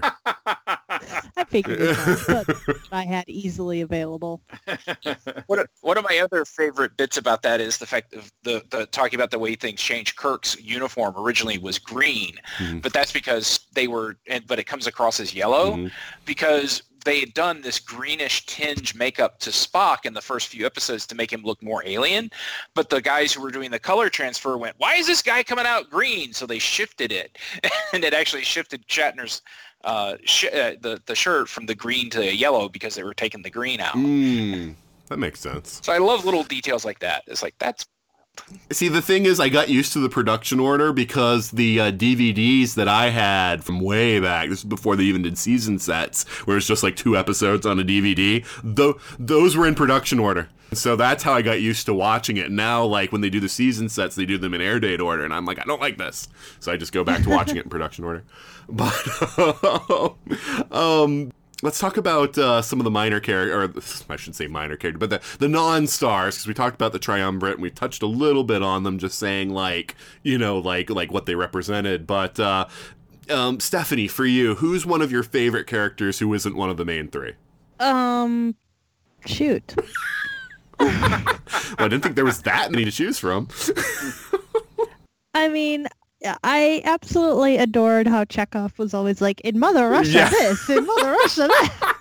yes, he did become a little bit of a stereotype, didn't he? he did, but it was. I, I mean, I'm not a Russian person, so maybe I can't speak to this, but I thought it was done kind of charmingly. mm. Where he wasn't just like, it was like he was very proud of his heritage. And so he was always relating it back to where he comes from. Right and everything was invented in Russia and the Russians did everything first. yes, and I thought it was actually kind of charming and endearing and considering the fact that he was supposed to be very fresh out of the academy too, it did also kind of play to him being very young and naive. Mm-hmm. Um, they were definitely poking a little bit of fun at the Soviet Union that did like to make a lot of assertions that they had done everything first and whatnot. And some cases that was deserved and some it wasn't. But uh, yeah. Overall, I thought Chekhov was a very charming character, and maybe I also have a little bit of bias because I love Walter Koenig as Bester. Mm. Um, but that's another show and another sci-fi, and you know. Uh, well, he was brought in to be the adorable male character, you know, for the younger girls. Yeah. So, yeah. So that whole pause where I was thinking, I was like, I don't really think Chekhov is, but he's the only one I can think of right now, so I guess I'm gonna go with Chekhov. wow. Okay. um. So, uh, so Mike, what about you? What is one of your favorite of the non-star characters? Well, before I, uh, you know, we talked about at length about Kirk and Spock, but we really should uh, mention that you know McCoy is just as important. You're right. Um, i- i- he doesn't, you know, obviously, uh, Doctor doesn't get as much to do, or he's not uh, as prevalent in. I mean, it's really mostly the the Kirk and Spock show, right? Mhm. But McCoy is there. He's usually the you know the the guy who's kind of the the straight man there, um, and you know serves as a, uh, a counterpoint to Spock in a lot of cases. But he doesn't. So he doesn't get to shine of his own as a character. I think that often. But when he does, uh, I think you know uh, DeForest is just brilliant. In some ways, he might be the best actor of them all. Mm. Um, he's just because he just gives this sort of um, uh, accessibility to Bones that none of the other characters I feel like do. Mhm. Um, so uh, I really want to give a shout out to to uh, DeForest for that performance. Um, yeah, one of the things that I oh, ju- just really quick, just comment on DeForest. Um, one of the things that I got from the from the Blu-ray extras was that he had actually wanted to be a doctor, um, but he couldn't afford going to medical school, so he went into acting. And so he's always said that the reason that he loved playing McCoy so much was because it allowed him a chance to be a doctor. So. Uh, yeah, I thought that that was a really nice story about you know him and, and how he connected with the character. So Well, also kind of going off of McCoy, um, I remember during this rewatch, uh, I I think Nathan, you started it that that post about naming your favorite characters from various series and such, and you gave me the original, or no, you gave me Star Trek in general, mhm. and you were surprised that I stuck McCoy on my list of like top five favorite Star Trek characters. Mhm. And uh, I remember you saying that you were surprised to see him there. And honestly, so was I. but uh, that was something that came about in this particular rewatch that I had never really, I, I had never really given McCoy much of a thought. Um, and in watching through it again now, there was just something. He is my favorite character from the original series now, no question about it. Um, he's the only character who ended up on my list of top five favorites from all of Star Trek too. Um, and it partly is due to the fact that he did a great job of presenting that character that was kind of cantankerous, but you still saw that he was a caring, very human individual in there. And knowing that this was uh, his opportunity to kind of be the doctor he always wanted to be just kind of makes it a little bit more genuine. And he's uh you know i mean kirk has tons i mean almost every episode is a kirk episode like spock had there's a number of episodes that are quote unquote spock episodes you can really like you know the the mccoy episodes are like just barely a handful um but, But i they're think so good. right The world uh, is hollow, but I have touched the that's sky. exactly the one I was going to mention, Gary. For the world is hollow. Like, like I remember I was watching that episode, and Michelle, who watches Star Trek with me occasionally, she she digs it. She's not as into it, nearly as into it as I am, but you know, but she had never seen that episode, and you know, so she like it was kind of doing something, and then uh, noticed and got pulled in more and more to that episode, and by the end, she's in tears. Um, and that's not even one of the episodes that's known for being one of the top best episodes. But really, if you're a McCoy fan, that's like almost the, the that's almost number one, right? Yeah, I mean McCoy also I think has the best sense of humor of any of the characters in Star Trek, and just the way that he smiles about things that are going on, kind of laughs, and you know some of the things that he does. He, he's a very I don't know he, he's he's a very likable character um, in that regard. I think part Yeah. of his degree was, I think in his medical degree, he majored in sarcasm and minored in sass. I'll believe it. So, uh, so yeah, I wanted to make sure we gave him some equal time Yes. to the other guys. Uh, but uh, as far as the the other crew members, uh, look, I, I you know, I, I, I, man, you know, especially on the rewatch, Sulu just Mm. uh, he has so many through the they're sprinkled out. I mean, he again he never has an episode devoted to him. None of the others really do, uh, except for you know um, uh, actually uh, Scott does uh, a few times. Um, Scotty does, but um, but Sulu has these like really cool moments every once in a while. Like in like like uh, suddenly you know he's he like he's shirtless and he's like fencing with everybody. I'm like, whoa, where did that come from? And uh, they're just like like and yet in like I think more than some of the others, uh, uh, um, he's given the con. Like he's like you know Mhm. he's in charge a little bit, and I think that you know I mean George did a great job with that character as well. Yeah, what I really like about that episode, the, the naked time when he's, uh, you know, going, yeah, well, he's drunk basically. It's the disease that makes them act drunk, and he's fencing. Is that they didn't put a katana in his hand, you know, and have him run around like a samurai. Well, and that was because of George. Mm-hmm. They originally wanted him running around as a samurai, and he's like, "No, I grew up playing Robin Hood. Right. Let me fence." Right. And I think that makes a better statement anyway, because, you know, in the future, it's like we should just be able to pick what cultures we're interested in. We shouldn't, it shouldn't matter, you know, what your ethnicity is or whatever. So I kind of like that, that it's like, yeah, Sulu's an Asian man, but, you know, what he's interested in is, you know, uh, swashbuckling and fencing. You know, I mean, was Yeah. complete opposite of uh, Chekhov. right. yeah. Yeah, he's got some like if you look at Chekhov's like greatest hits uh, through the course of the season, it's usually because he's getting in trouble. Mm. Um, if you look at Sulu's greatest hits, it's because like he's doing something like amazing. Right. Um, and uh, I yeah, I and they're they're sprinkled throughout. I think he's only got like a handful, but um, I, I think you know I, I think he just does a great job. So Yeah. Well, and I mean, they made him the fourth in command of the ship, basically, after Kirk, Spock, and Scotty. You know, Yep. he's the guy. So, you know, and, and several times because Scotty's doing something in engineering and he has to stay down there, you know, Sulu's in charge, you know, when Kirk and Spock are off. So, um, you know, it's, it's, it's good that he gets, uh, you know, he gets that showcase for, you know, command. yeah, if I when I was if I was young, like when I was younger, I think I would have answered that question with Scotty. Mhm. But now, like certainly during this past rewatch, uh, it was really Sulu that stuck out. Sure. Uh, and Gary, what about you? What's uh, one of the non-star characters that you would like to talk about as one of your favorites? Uh, I want to talk about either, and I've I've got two, and I've decided to go with uh, Nurse Chapel. Okay, yeah. I mean, she was an excellent foil for McCoy. Mhm. Uh, her fascination with Spock was just delightful. Yeah. Well, and Uh, according to my mother, this was indicative of the way women felt in general. yes, that was, that's, that was going to be my point. There were a lot of women that were really into Spock. and So she was like, uh, she she gave them an outlet. Uh, but you know, she was smart. She was competent. She was capable. She didn't take any guff from anybody. Um, there were a few villains that were in the sick bay. She would backtalk them.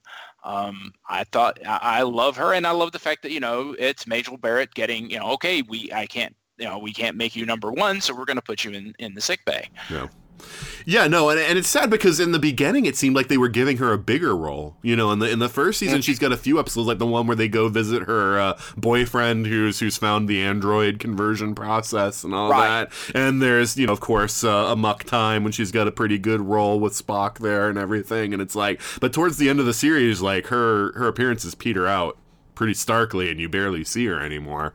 Um, Well, once you hit midpoint season two, and especially season three, if you're not Kirk, Spock, or McCoy, it's kind of right. Yeah. yeah. It's sort of like Well, later. and then, six- yeah, they had to devote a bunch of time to Chekhov, and yeah, Mhm. so that it does the dynamic does change. Yeah. Yeah. It's sort of like the later seasons of Next Gen. If it's not a Picard episode, it's a Data episode. Right. um, but uh, yeah, I guess I'll take Scotty then, uh, since no one else did, and uh, it seems odd for me to say that because I thought for sure someone else would get to Scotty first. But uh, I love Scotty. Um, James Doohan. Um, also does such a great job making Scotty instantly likable. The whole idea of the engineer that just loves engineering, you know, like that's all that he wants, right? He just wants to be working on that ship you know, and that's you know, it, it makes him happy. There's no place you'd rather be than a Jefferies. Right, exactly. and and you know, I mean, in next gen, you know, I kind of, in some ways, I'm kind of disappointed they made him say it outright. But just the, uh, you know, the stuff that you always knew, like you know, he always says like, "Oh, something's impo- it's impossible, Captain. You cannot do it." I cannot change the Right. laws of physics. But he always figures out a way. And in next gen, he's kind of just be is like, "Oh yeah, just lie to the captain. Just makes it. Tell him it's gonna take five times as long as it's really gonna Yeah. take." And I'm like, I don't like that as much. I like the idea that you know Scotty really you know is like just flying by the seat of his pants and just working it out as he does it. You know, and uh, Well, that's the the problem in in the movies, and I love the movies. They do a lot of great character development, especially with Kirk and Spock Mhm. and McCoy, even. But with Scotty, man, they just totally make him a uh, like a joke, like a like a humorous character. Like I know this ship like the back of my hand. Donk. Like it, like I'm like that's not Scotty. Don't do that to him. Um, so Although yeah, he does he- get that great moment in uh, three, is like the where he takes out the Excelsior. mhm. Yeah, yeah, but uh, it, it's still, it's like, yeah, he's used mo- mainly as a as comedic relief in the movies, which, yeah, in the series, he's, you know, much much cooler. And you really feel bad for him because when, when I don't know for some reason whenever he's at the uh, on the con like you know Spock and McCoy and, and Kirk are doing their own thing on the planet and he's in charge man sometimes he's really sweating he's like I don't know what to do do I leave the captain behind or do I like what am I gonna do like I don't like, yeah he's really sweating it up there right. He's sweating. He's also a lot more um, hard nosed. Mhm. No, I'd agree with that. Like I will blow you out of the sky. But but he's another one. He he he along with McCoy, I think, had the best senses of humor on the show, and especially like uh, you know like in Trouble with Tribbles when it's like, you know, Scotty, you didn't. You know, like, oh no, Captain, no, I, I transported them over to the Klingon ship. You know, and it's just like, you know, just the way he delivers the lines. in Star Trek. Right. Just the way he delivers the lines and the way he pauses and looks kind of awkward or sheepish as he's saying things. And then it's just kind of, but then the pride that he has, you know, like the Klingons are going to have a long time cleaning those things out of their hold or whatever, you know. So, um, And the beautiful thing about that is the way it bounces between him, McCoy, and Spock. Going, no, no, it was actually Mr. Scott that Right. called Mr. Dr. McCoy actually suggested this. Yeah, but Scotty, you're the one who. Right. First, don't tell me just what you did. it's a team effort Yeah. So, uh, so yeah, I, I love Scotty. I think Scotty is hilarious, but I also think that James Doohan, um, you know, brought brought some real like I don't know. He, he brought something to the role that like I don't think any other actor you know would be able to do, where he made him both both lovable and fun, but you can also believe him as a competent, serious engineer. Um, so I, I thought that that was I, I thought I think that he's a great character. And he's the only male wearing a red shirt that lasts like through the Right. whole damn season. Yeah. yeah. Although to be fair, also- to be fair, that red shirt thing, the thing is, security's color was red. So yeah, this its security guards keep dying, and that's why that whole red shirt thing, you know, becomes a thing. It has nothing to do with the the color. It's the fact that it's all those security guards keep dying. It, it was a definitely a weird. Like I did like it in later, you know, next generation where they seem to the color scheme seem to make more sense with the mm-hmm. departments mm-hmm. because the colors don't really make too much sense in, in in the in the original series. But yeah, Yeah, and I think we also can't. We would be remiss without mentioning Scotty drinking the Andromedan guy under the oh, table. I love Yeah. that was one. Is it- It's, it's It's clean. green. That was a very fun scene. yes. The way he cries over having to crack open that scotch. Yes. It's like I've been saving this. yep. Oh, Scotty. Um, but uh, I wanted to talk about favorite episodes too. Um, we don't have time to do more than one per, but uh, but uh, yeah, let's just go through like uh, what your favorites are. So Gary, let's start with you. What what is an episode you'd hold up as your, you know, I mean, if you have more than one, just pick one. Uh, your favorite Star Trek episode. Doomsday Machine, no contest. Okay, why Doomsday Machine? Um, it's a great allegory for nuclear weapons. It's a great character study. It's a it's one of the episodes that shows us that you know not everybody is as good in Starfleet as Kirk, but there's also really great acting in there from we um, uh, William Windom as Matt Decker, um, and the just the way he breaks when he's talking about what happened to his crew, um, and just that the way uh, they play with Kirk's intelligence and the way with regulations, uh, you know, the back and forth between McCoy and Spock, of McCoy going, "You need to throw him out of command," and Spock's going, "I can't until you give me a reason." And it's got one of my favorite moments of all time is when they're getting ready to, to ram uh, the constellation down the doomsday machine and they have to beam Kirk out and it's and the, the thing's blowing up and Scotty's working on it like mad and Kirk just like, uh, gentlemen, any Right, time no, now I would be good. Yeah. But yeah, it's it's it's tense. It's it, it will keep you on the edge of your seat, and like I said, it's it's just for me, it's one I always go back to when I just like I want to watch some Star Trek. Let's throw on Doomsday Machine. Yeah, do you think Decker's just not as good as Kirk, or do you think that's just like the man broke because of what happened? I mean, his crew was slaughtered. I think he broke, and to be fair, Kirk would probably break similarly Mhm. the way he feels about his crew. But I think he might recover better. Yeah, and that's I mean that's that's a fair thing. I'm just like, yeah, because I mean that situation is is just is just difficult. You know, I'm not sure it's a commentary on Decker per se and just like the fact that, you know, that they're all dead. You know, and he survived and the guilt. Yeah, and not only are they dead, he had to listen to them screaming. Mm. As they were as as the planet's being torn apart and he can't beam them back up and they're going please get us out of here and he can do nothing but sit there and listen to them die that's heavy Yeah. No, no, I'd agree. Yeah, yeah. Um anyone else have anything to say about the Doomsday Machine? Ah, so good. i love the fan theory that um, someone came up with and i think roddenberry kind of backed it and they did a one- uh, peter david wrote a novelization Mm. or wrote a novel a next gen novel that the the doomsday machine was designed to fight against the borg Yeah. yeah, I remember that. Yep. I'm trying to remember the name of that novel, but I can't remember. I think Vendetta. Yeah, I am too. Is it I'm- Vendetta? Vendetta. Yeah. Yes. Yeah, because one of right. Guinan's race starts. Yeah, novel. one of Guinan's race sets loose more Doomsday machines to yeah to fight the Borg. Yep, yep. I remember that one. That was a really good one. Yeah, that would have been a much better movie than. Oh, right. That would- there are a lot of Star Trek novels Oh, yeah, yeah. I think I know where you were going. Yeah, any of Peter David's novels would have made a better movie than than I think any of the next gen movies we got. But anyway, um, I would give up body parts for Q-in-Law. I like Q squared a lot better. Um, but uh, but uh, yeah, Mike, uh, what would be an episode you'd hold up as your favorite episode? I, I mean, I, I, this is like a tough one because I, knew you were going to ask it, uh, and I'm like, please give me twenty. No, uh, um, it's just so. What's the line of Futurama? 78 nine episodes, 30 good ones. yeah, yeah. It really depends on my mood. Um, but I will say one that I go back to a lot. Uh, probably I've seen. I, I might have seen it more than any of the others. I mean, on purpose. Because there are some that just happen to be on, and I just like I've seen this one. Right, Um, Spectre of the Gun. Why uh, are you always on?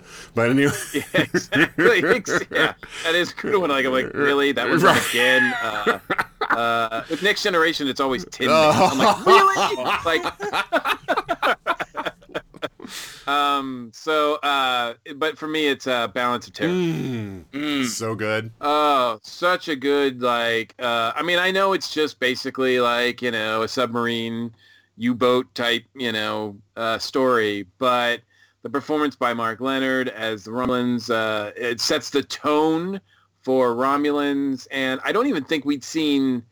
Correct me if I'm wrong, but I don't even think we'd seen Klingons at this point. So this Yeah. is like the first time we're seeing like a major race against like the Federation. Um, you've got um, it's a little like you know since its first season, you've got some definite like prejudice, racism on the bridge of the Enterprise, which you never see ever again. Uh, you also see a chapel, which you never see ever again on the Enterprise. Um, but uh, I think it, it it between the drama that's going on in this space battle between two captains, uh, you've uh, and it's maybe one of the reasons why I like Star Trek Two a lot. It, it's a uh, to me this one is almost as much of a prequel to Star Trek Two as Space Seed is. Um, it, because you've got this this conflict between two two characters that are never in the same room together. Well, you also get the Uh, whole thing where they're trying to get the Romulan ship to go through like the contrail of a comet, which is kind of like the Nebula yeah. fight, you know. And so they they they yeah, there's some definite parallels between those. Yeah. Yeah, absolutely. Um, and and I can back your uh, assertion there. Like it is, it's the 14th episode, ninth production episode, and was before we see the Klingons. Yeah, that's what I thought. So, um, and you know, in, in, in, in you know, you get the racism stuff, which is uh, compelling, and then you also, you know, I I feel like it's a very strong, obviously, you know, because of his strategery, it's a very strong Captain Kirk episode, but you know, the end where you know he has to uh, sort of uh, comfort the ensign mm. that just that he just married. You know, like like it's just it's so emotional and uh, and and really like just always uh, I always love watching it. Mm. Yeah, no, that's that's one that I really love also. And again, it's just the performances are so strong. And the thing is, they do such a great point counterpoint to show that Kirk and the Romulan commander are basically the same. Yep. You know, mm-hmm. and they're both just following their orders. They're both trying to protect their own people and do what's right by them. And you know, it's it's it's so cool, you know, like how they do that to show like although we are enemies, we are enemies because our governments make us enemies. And yeah, he's like I think he says at the end, like, you know, if it were if things were different, you and I would be buds. Mm. You know, mm-hmm. like yeah, I mean, I'm not. That's not exactly. Right. I don't. I don't think the. I don't think the Romulans have ever used the word. right. You totally be my homie, dude. we go out for. I, I, don't know. The Romulan woman in that one episode really wanted to be uh, Spock's bud. yeah, exactly. What's up, bro? No, she wanted Spock. Um, and it's just yeah, it's uh, it's yeah. So uh, that one I'll point out is uh, one of my, my one of the things that I really like now is watching the original series with the hindsight of the later continuity. And so a lot of people get bent out of shape if there are cloaking devices before this episode. But one of the things that I'm going to point out, they do mention that the Romulans have an invisibility screen. They never say this is the first time we've seen it. What's throwing everybody in that episode is the new plasma weapon that the Romulans are using, and everybody is freaking out about about that weapon. So that's mm-hmm. the thing. I yeah. think a lot of people remember this episode wrong and think that they're freaking out because of the cloaking device. They they don't freak out. They just say, "Oh, it's an invisibility screen." They they don't say if they've seen one before or not. It's the weapon. They're like, this weapon is yeah. so devastating. It is insane.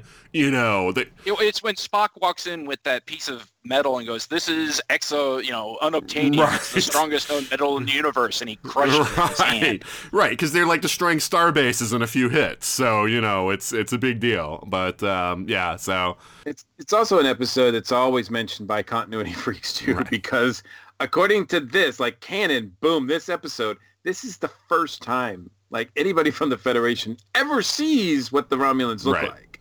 And yet we have tons of now episodes of stuff that happened prior to this where, oh, that's what a Romulan looks like. Here's a Romulan. I've seen a Romulan. This is a Romulan. Like it just like undermines this episode. Yeah, no, that that part, yeah, it's not.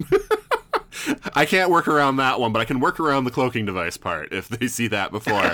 well, and that and I think that's also just a nature of the later shows is they always want to go back and mine the yes. original series to do things. Like there's an episode of um, Enterprise where they go back to Earth and something, and the Borg are there. But yep. because they don't actually realize they're the Borg, it's like, oh, it's the Borg, and we all go, it's the Borg. But they're like, they also see the, they also see the Ferengi for the, like like you know they also encounter the Ferengi at one point, and I'm like, no, stop doing this. Mm-hmm. And right now, I am trying really hard to hold in my rage. Okay.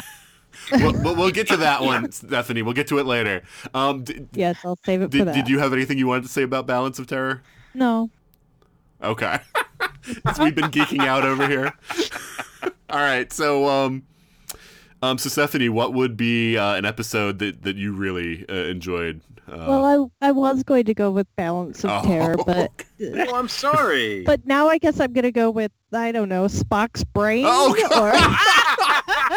now is that a serious that choice? second pick. no, that is most definitely not a serious choice. Oh come on! No, one you really really liked from when you from when you watched it through. Um. Well, as you guys were talking about that, I was frantically scrolling through the DMB, like the DMB, the IMDb, like, oh crap, what's another episode? What's another episode? Sure. Uh, if I'd known, um, I would have picked like there are at least five others I could have picked. I'm sorry about that. And I, I was going to go with Metamorphosis, but then Nathan, you mentioned the Enterprise incident, and suddenly I remembered that mm. one, and it's right after Spock's brain. Okay. But, uh, I, I actually really did like that one for how uh, how they played upon a little bit more deceit than we normally would see in the original series of Star Trek with uh, Kirk pretending to be going mad and Well, and Spock pretending that he's like uh, falling in love with the Romulan commander and is like, hey, becoming a Romulan officer sounds good to me.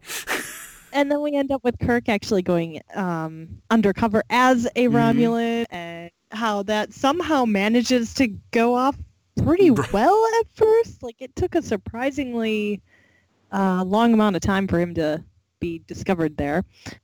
I think that was just an episode that was a little bit different than many of the other ones. Plus, it was one of the first times where we actually get a uh, a woman commander, even if she is a Romulan. Um, so I guess maybe just being a woman myself, it was kind of fun to have that in there.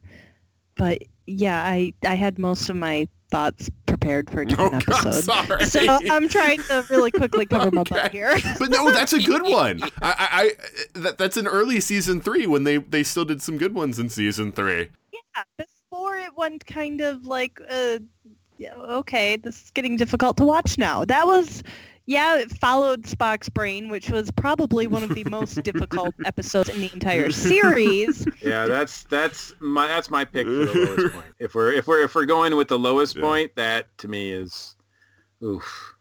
See, That I always I and alwaed put Catspaw as the lowest point for Mm. me. That's oh another. man, I love oh, Cat's mm. Paw. That or Turnabout It's the first time we see someone from the Q continuum. All right, so for people who are listening to this and don't know what we're talking about with season three and whatnot, so what happened with Star Trek is that for the network canceled Star Trek after the second season, and it was because of a letter writing campaign that they uh, ended up reversing that decision and renewing it for a third season. But what they did is they took it from Monday at eight o'clock which was a, a good time slot for a show like Star Trek because it was an all ages show, so parents were watching it, kids were watching it, whatever. And they moved it to Friday at 10 o'clock for season three. Wasn't it? It wasn't it up against something like I Dream of Jeannie or something. Um, I don't know what it was up against, but what I know is that it was late. It was late on a Friday night, basically, when most late teens, early 20s, which was their main audience, were off, you know, partying and doing stuff. And, you know, little kids weren't staying up that late to watch it. And so, you know, it was killing their, basically the network did it as a killing move to make sure that they canceled the show. And what happened was Roddenberry, like, basically, like, like base like went off the like they said like he wasn't even on the set anymore for the third season. Yeah, he totally right. Like out. he started working You on new tell. shows, you know, new ideas, new concepts, and so like his presence was no longer there. He wasn't. I don't know what level he- oversaw scripts or whatever, but like he divorced himself from a lot of it. And DC Fontana was basically there to you know be like the one like you know uh, the day to day stuff. Uh, so so like a lot of Roddenberry's like influence like left the show with season three, and so what happens then is you've still got some great writers writing for the show, so we still get a few good ones in there.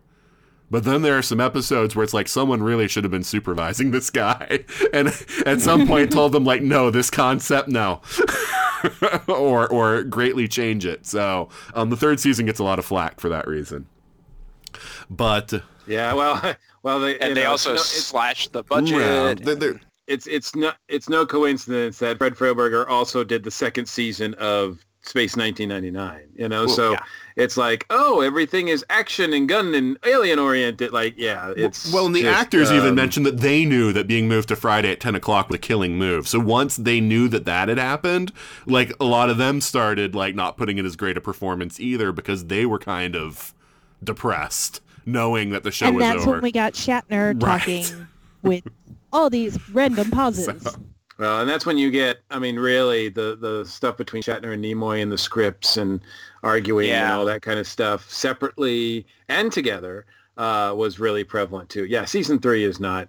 yeah. Yeah. there's some there's some really decent episodes in season three, but they're not. It's not the best season. And they're Yeah, I'm mostly all at changing the my beginning. my vote of worst episode to a third season episode that I completely forgot about because I always try to burn this episode of my brain. The way to eat the space. Herbert, Uh, Herbert, Herbert. I can't That was a hard No, this is that's the one I always hold up as the worst.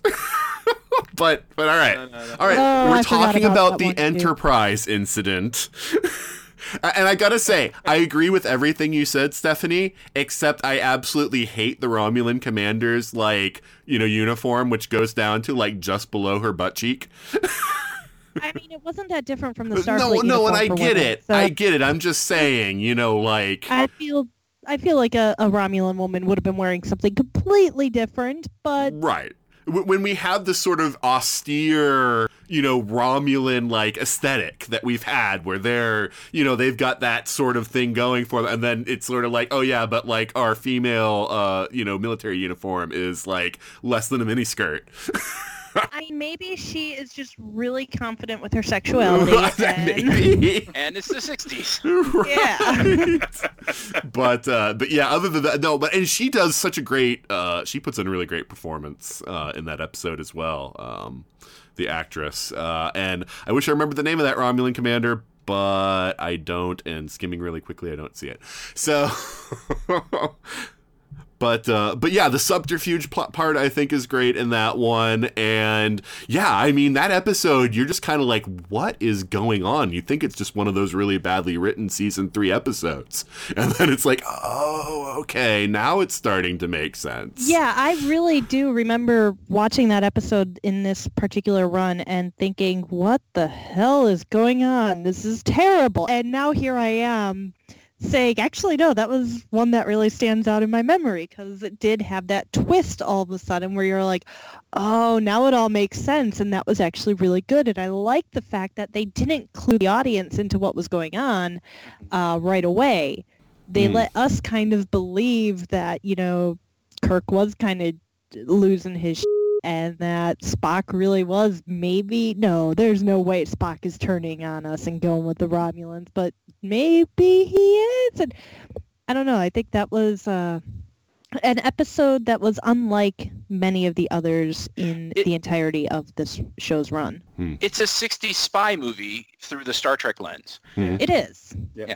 Oh, and the reason you can't find her name is she didn't have one. She was just Romulan commander. Yep, I just saw that. Yep. but uh, yeah, no, and that's one of the cool things about Star Trek is Star Trek. They did so many genres with Star Trek. Um, you know, I it mean, depends on whatever set they could use. Uh, it was available. like, oh, there's a Western set. All right, we'll do that. we're doing a gangster movie now. Okay, you know, It's like, we're, we're doing a gladiator movie. Okay, we can do that too. Yep, they had to save money where they could. right. Um, but uh, all right. So for me, I'm gonna pick one that I think is also one that people don't normally think of. Uh, and I'm gonna go with court martial. Oh, that is a good one. Yeah, it's one that um, I, I, it's one that when I watched it in like 2003 or whenever I got my DVDs, um, I didn't remember it. I, I and it's still one that I'm like I must have seen it at some point as a kid, but I don't remember this one. It's not a kid's one though. Like it's Right. one that you know, when you watch as a kid, it doesn't. You don't connect with it as much. I think you connect with this one like much more when as you get older. Right. It, it's it's it's one of those great sci-fi stories because it's about like you know uh, the the human versus the computer, and it's about the whole idea of do we take the word of a person over the word of the machine, and the the idea that you know. Uh, you know, actually learning things for yourself is important, and not to just trust machines. And you know, that's that's common sci-fi trope and all that. But then there's this whole thing, like like all the relationships between the characters in this are so like interesting because you get to the point where some of the other characters start doubting, like maybe did this thing, maybe he didn't. He starts doubting himself, and you get that. The, the, there's this wonderful scene in the episode when McCoy storms in on Spock, who's playing chess and he's like, "What in the world are you doing? Jim's about to, you know, be, uh, you know, be be found guilty here, and you're just sitting here playing chess." And Spock doesn't say anything until McCoy is almost out of the room, and then he's like, "I just won my sixth game," hmm and McCoy's like, "What?" He's like, "I just won my sixth game." And McCoy's like, that's not possible. And Spock's like, yeah, the best I should be able to do against the computer is a stalemate. You know, and it's like, there's something wrong with the computer.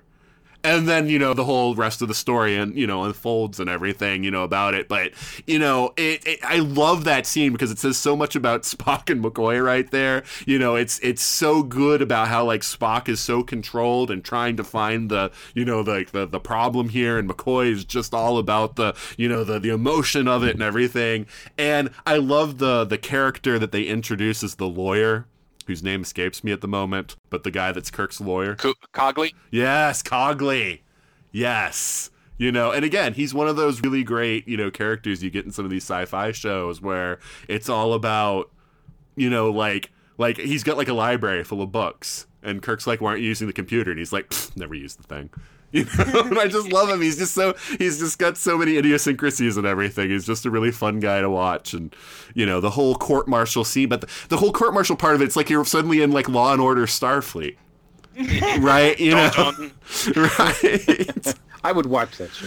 And, and they and they even have like a cool like uh, you know former relationship thing for Kirk where you know you get the whole thing of this is his former girlfriend but now she's going to prosecute him but she doesn't hold back you know everything that she does in that courtroom is really trying to show that you know kirk slipped up and a guy died because of it Yeah, but that's such bad. a massive conflict of interest that would never actually happen. Right. No, of course. Uh, no, of course. Well, it's just like the stupid next gen thing where they, they have Riker try to prosecute Data about like whether or not he's sentient, and it's like, you know, no.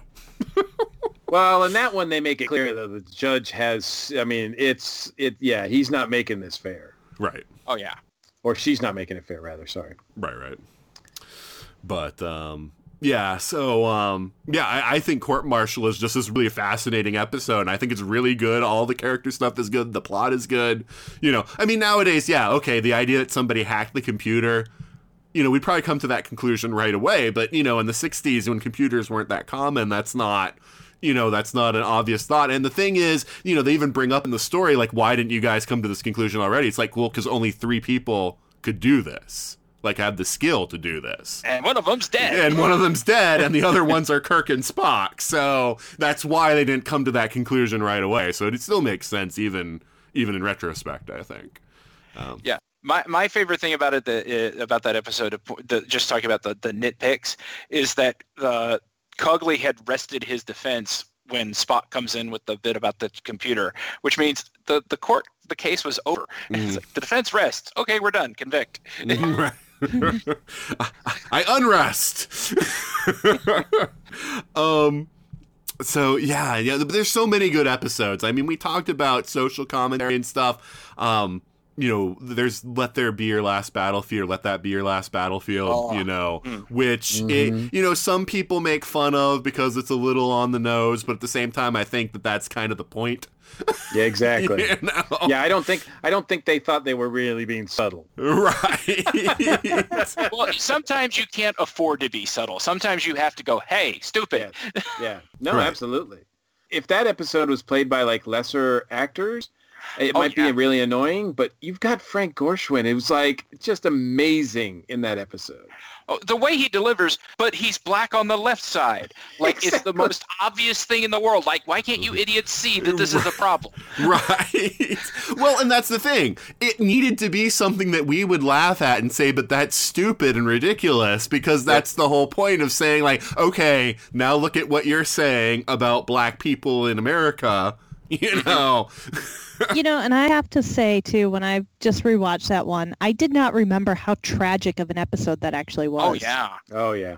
I remembered it as just being one of those hokey, very obviously in your face social commentary episodes, and it's actually incredibly tragic.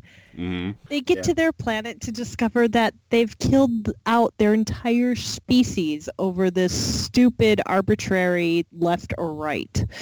right. And, and then the two of them go down there to, to kill each other. So, And yeah. it continues even to the last man. Yeah.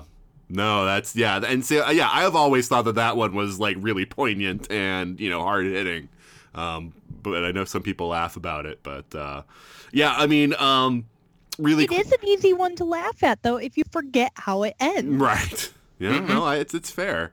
Um, Yeah. And, and I can't believe none of us have mentioned City on the Edge of Forever yet. yeah, Which one is that again? That's the one with the the Edith Keeler. yeah the time portal that they go Oh, back yeah. and yeah Joan Collins. Yeah, I, I, I have the, to uh, say I I have to agree with my daughter on that one. I don't think it's as good as people say it is. Um, Oh, I think it's brilliant. I really, I am a big fan of it. I, I love it a lot. Um, and yeah, and if anybody gets a chance to read the original script by Harlan Oh. Ellison, they Hmm. should do that because that's even more so. But I think, I think it is. It, yeah, I almost, I almost picked that, but you were, I think, you know, I was kind of like, let's pick something that not a lot of people pick. So, um, because that one is usually known as like the best Star Trek episode. So I think it's like, you know, but I, I do love it a lot. I do love Spock talking smack about uh, having to build like complex like computer circuitry with stone knives and bear skins. Yes. Yeah, yeah. it's got some great lines, and the the, the central dilemma of be, having the right idea at the wrong time. Hmm. You know, and the pass- emotion behind that last scene it's so earned uh, like Oh, it's just yeah. yeah between mccoy and kirk like do you know what you just did and it's like he knows it's like oh punch in the gut Yeah, and the way Kirk at the end of it is like, let's get the hell out of here. yeah it's the only time they, they allowed him to quote unquote curse Hmm. But it, it- I was going to say, IDW has actually done a comic book adaptation of the Yes. original script, and it's really good. yeah What's the difference in the original script? Um, there's a drug dealer. yep Who- and um, Scotty, scotty's on drugs No, Scotty, it's some other guy. Yeah, that's the basic gist. Is there's you know, and that's one of the reasons Gene rewrote it is he didn't like the idea of there being a drug dealer uh, in Starfleet, Hmm. Okay. and uh, so this uh, I forget how it happens, but he goes back in time, gets an accidental overdose of the drug he's pushing, and at the end, he's the one who um, stu- who who makes sure Keeler dies. Hmm. Um, and because he it ends up, it's the one thing he does right in his whole life, but because he messed with the time stream, the the the the Guardian punishes him by putting him in the center of a star, and he's a, stuck in a time loop, burning up forever and burn, feeling it. Ouch. Yeah. Yeah. It's harsh. yeah it's really harsh Yeah. Um but yeah, just really quick, any other shout outs from anyone as far as like uh, an episode that had something really hard hitting or good social commentary? Amok time Hmm. yeah, Uh, I so think it's. I think that's there. just a fun, you know, episode. But it's, you know, it shows the the the camaraderie, uh, the bond between, you know, the three of them actually. Uh, but uh, um, and it's just so, you know, it's so interesting, but um, and and well played. Yeah, the reaction that Spock has when he sees that Kirk is alive and Yes. Jim. yeah. Love that. And then McCoy gives him a hard time about it. Not the emotional display that would, you know. Uh, I forget how he puts it, but basically, like, you know, it's an emotional display that knocked would knock all our socks off or something. But yeah, no. yeah, and a piece of the action is fun. I always wanted to see them touch back on what those people turned into. They thought about they it for DS9. have- they've referenced it. I think. Um, I think Peter David has uh, has done uh, Ah. to that actually. I'll okay. have to track that down. Okay. Because I think they went back there in a novel, and instead of being all gangster, they were all like Starfleet. Well, that Oh, was yeah. the DS9 idea that, that they were gonna for the uh, for the anniversary episode, but then they decided to do Trials and Tribble-ations instead. And that was a much better choice. Right. Yes, Yeah. I love that episode. me too. Same here. Um, but uh, all right, let's let's really quickly touch on the animated show because um, you know, I mean, Star Trek again. I mean, one of the things that shows its popularity is people were not satisfied with three seasons. You know, I mean, it was uh, something that was you know still in the public consciousness. People wanted more, and um, you know, through whatever network rights issues or whatever, they couldn't get another live action series made at the time. But it was like, but what we can do is do an animated show and they got the original actors back to do the voices. Um, and I think that's the only saving grace of the whole show. okay, and James Doohan and Majel Barrett did all the other voices, pretty Yes, much. they did. Like, all of them. And, right. and one of the best things that Shatner's ever done as a human being was making sure everybody got paid fairly. Right. And um, and so yeah, I mean, we get a whole other Star Trek. And the thing is, and I mean, you know, I mean, there's there's issues, of course, because you're going from live action to animation. In some way, that's a good thing because you can do more with animation. You can do effects that you couldn't do in live action. But Mhm. then there's the fact that they were constrained now to a 25 minute episode versus the 50 minute episodes or however long they were for the original series. And and you know, DC Fontana though mentions that, you know, they were still making what they considered Star Trek. They were still trying to tell the best science fiction stories they could tell.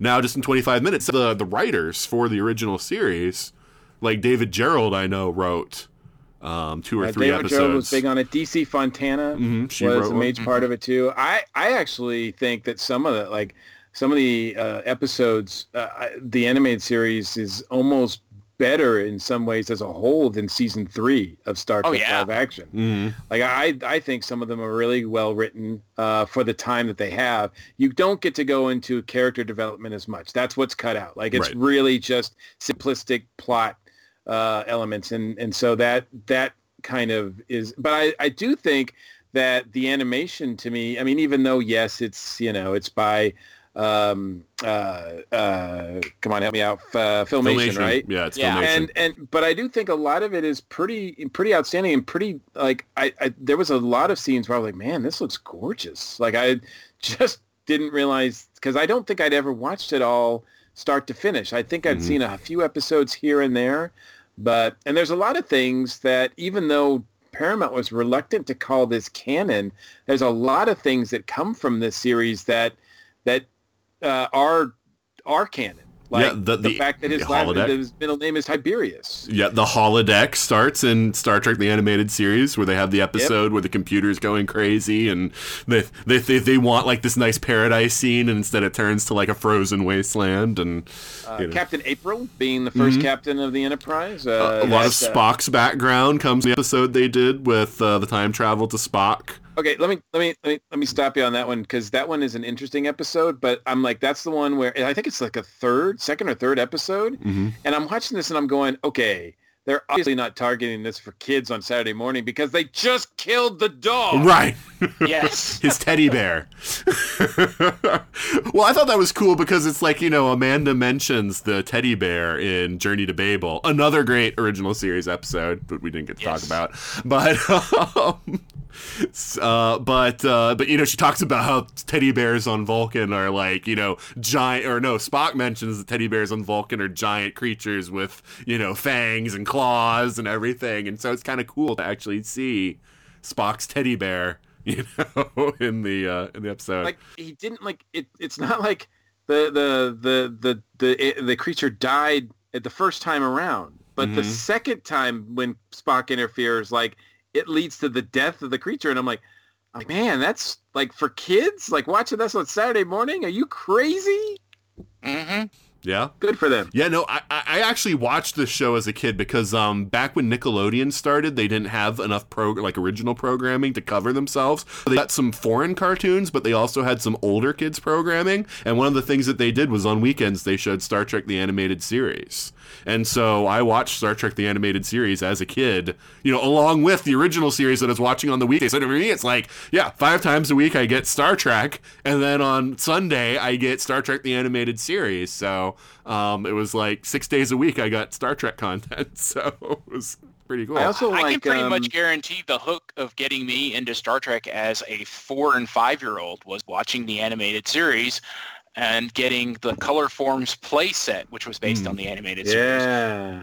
and playing with that, that, and then watching the live action show. But I think I watched the animated series first. Stephanie, I think this is your first time watching the animated show, right? That's what I was just about to say. Perhaps the reason why this was so painful for me is because this was the only bit of Star Trek I had never in my life watched at all. Not even a little bit.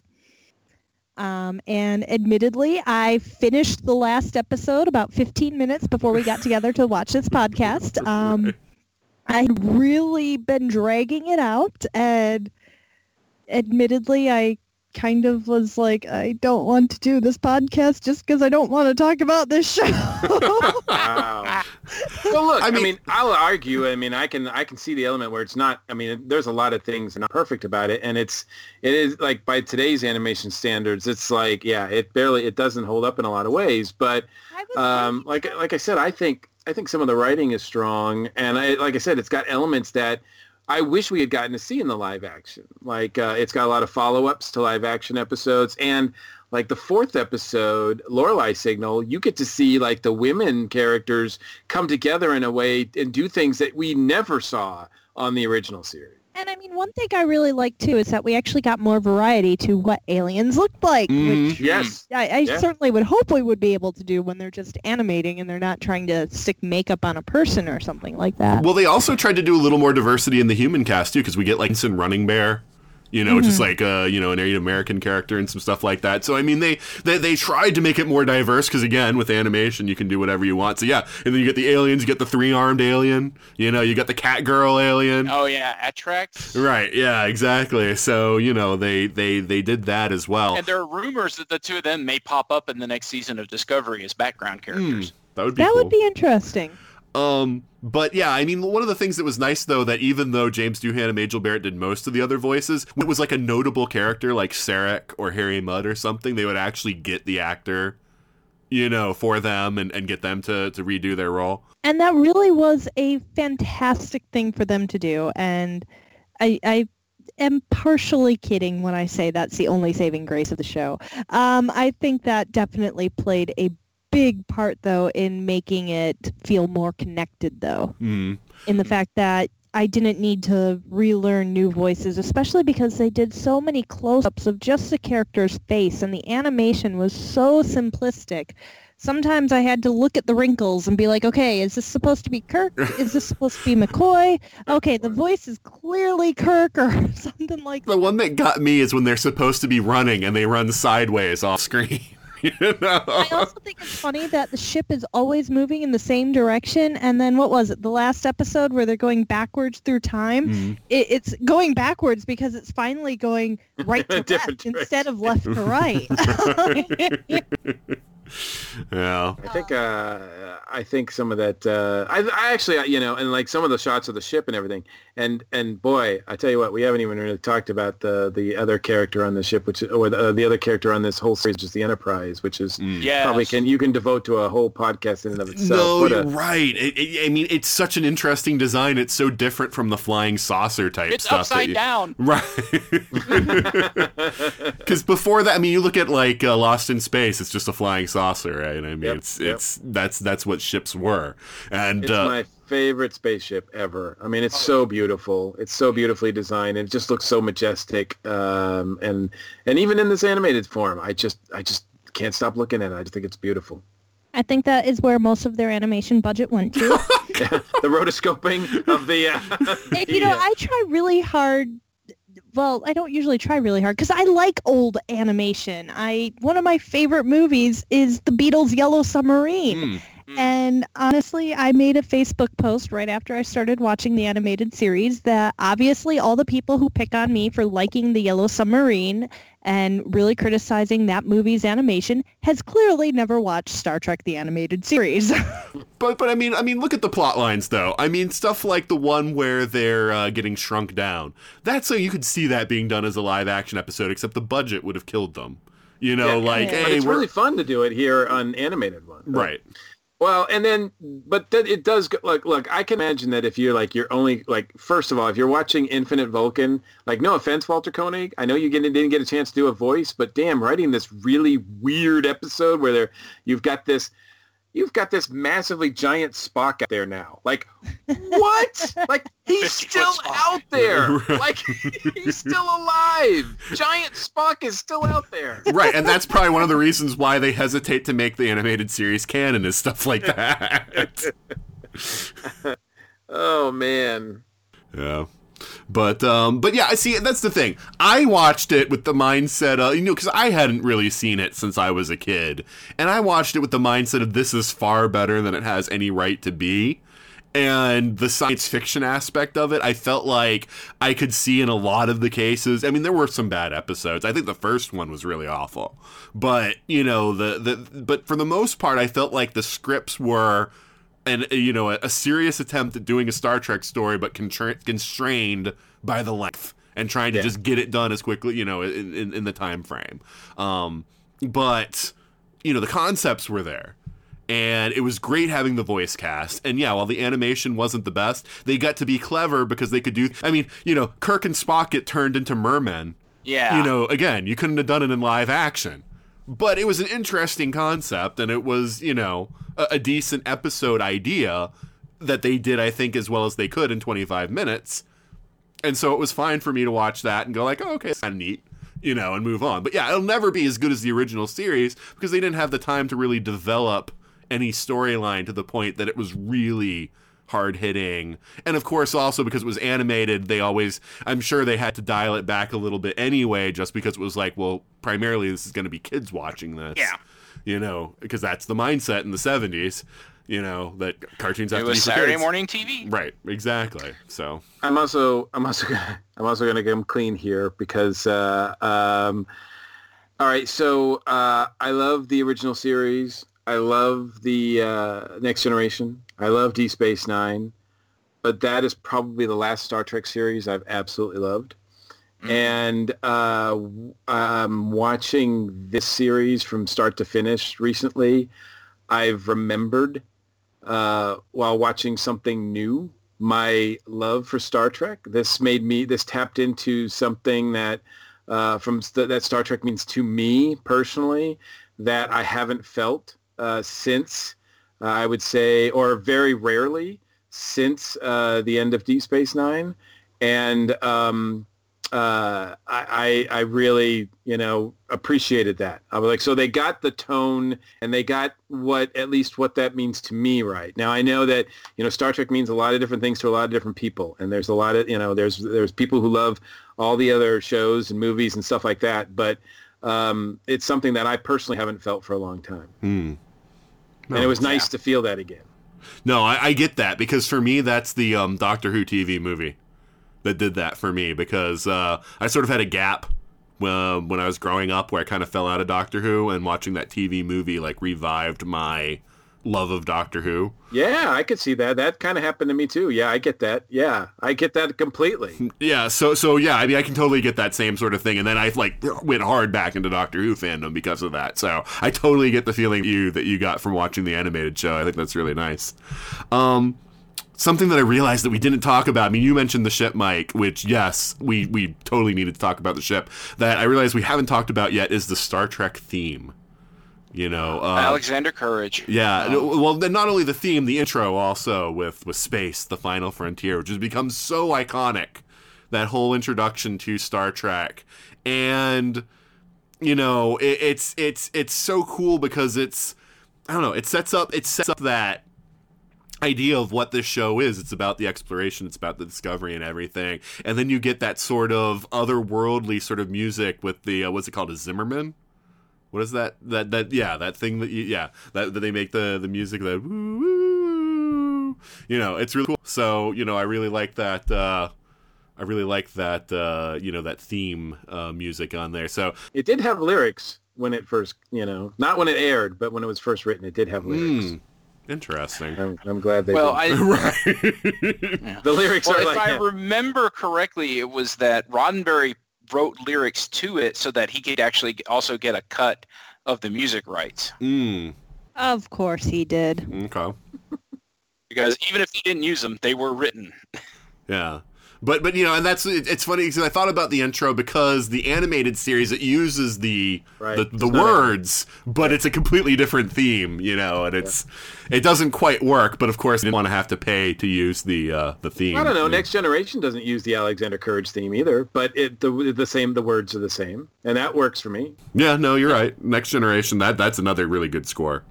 Um, Oh, yeah. But yeah, we we could do we could do a podcast on scores for uh, for Star Trek because uh, There's been a lot of. there's been a lot of them. Right? But I Actually, do- there's there's another thing I didn't like with the animated series was Okay. I can only think of like one song ever being played in the background, and I guess I kind of got spoiled with the original series actually having a pretty good uh, set of background music.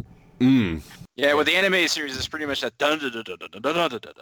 Yeah, they have like they have three sets of music cues, and that's it. Yeah, but come on, the only background music you remember from the original Star Trek is. And to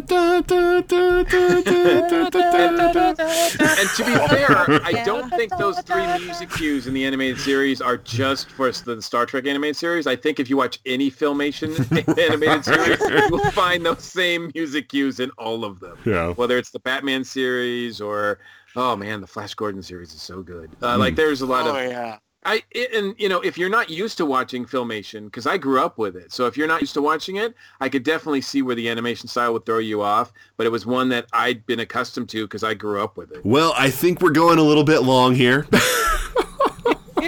As we go There's past. so much we still have to talk I about. know there's so much. So It's so it's such a huge. I mean, look, well, like it hasn't been talked enough over the last fifty years, right? Right. well, people need our opinions. Right. Well, and that's the thing. I'm dividing this up by doing a podcast for every Star Trek series, but there's still so much to talk about. You know, even going just with with a podcast episode per series. And uh, Even when we did Discovery and it was only one season That's- worth, we still had more we could have talked about. oh god, but yeah, so um last or final thoughts here on Star Trek. Um Mike, let's start with you. Like, so if there's anything you want to shout out about that you haven't yet, um, just just any any final thoughts that you have on Star Trek. Oh man, I you know what? I hope I never have final thoughts on Star Trek because uh, Star Trek for me is a show that I can and thank you for having again for the invite to to watch this. Be again an excuse to rewatch it because uh, I, I I find that uh, episodes or scenes that I had uh, watched when I was a kid or that I watched over the years many times have new meaning for me now. It's a show that I find grows with me uh, which I can't say that about other shows. You know, a lot of shows don't. You know, do they hold up? And some of them just plain don't. Uh, but this one is like is one I can definitely like. You know, I could have picked, and again, I could have picked 10, 15 other episodes uh, to, to that this time I watched and I was like, damn, that's a I'd forgotten how good this is. Um, and it and and it's everything that I want in in television and more because it's really I think in this day and age um, I wish we had a series like Star Trek, the original series, that showed us that, you know what, as bad as things are right now, it's to be okay. We're to get through it. We're all to, we're all one race. We're all to be able to work together. And this is what it looks like when we do. Because, you know, it's easy to say that, oh, yeah, well, why don't we just get all get along? But it's like, what does that look like? Gene showed us what it looked like, and it was beautiful. It was something that we all wanted to aspire to. And we haven't had that in decades. And I think this, now more than ever, we need a show like that. Okay, Gary, uh, final thoughts for Star Trek. It's really hard to top what Mike said there. Um, it is my first fandom. I can remember, you know, it's the thing. I like I said, I was watching Star Trek as a toddler, watching the animated series, watching this. It shaped so much of my life. It shaped my worldview. You know that, my, uh, you know, the Kirk's speech in about risk Oh, yeah. you know, risk is our business is such a great thing. There's so many great moments. Um, there's a reason 50 years later we're still talking about these three seasons. Um, it's just, it's fantastic. Uh, and I also want to give a shout out if you're a Star Trek fan, if you haven't watched the Futurama episode where no fan has gone before, you're really hurting yourself because it's one of the best love letters and poking fun of Star Trek that's ever been done. I will second that in a heartbeat. That's the one where like um, they're brought to the planet to fight, right? And they're they're given their bodies back. Right. Yeah, they brought the, the the energy being like traps them all in the Star Trek convention, and Chekov's like, "Oh God, it is hell." Right. and Kirk just rips his shirt for no reason. Yeah. Yep. Yep. All right. So uh, Stephanie, final thoughts for Star Trek? Well, I am really glad that this podcast pushed me to finally finish my. Uh, I, hesitate in calling it a rewatch, but it's also not really a first watch for the original series. It's just, it, I'm glad I finally watched it start to finish, and in my adult life to really appreciate and understand what the series really is, as opposed to the general pop culture almost meme version that we have um, in all of our thoughts when we think of the original Star Trek, as we discussed at the beginning of this podcast.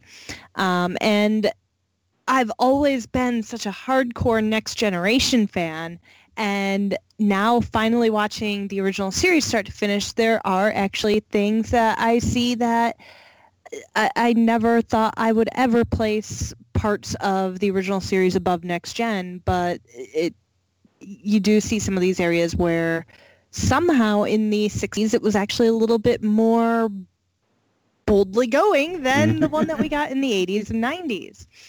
Um, and those were all topics that we touched upon here, and I'm sure we'll talk about when we get to the uh, Next Generation podcast as well. But one of those big ones being the fact that humans still had a little big conflict, but they were striving to be this great utopia.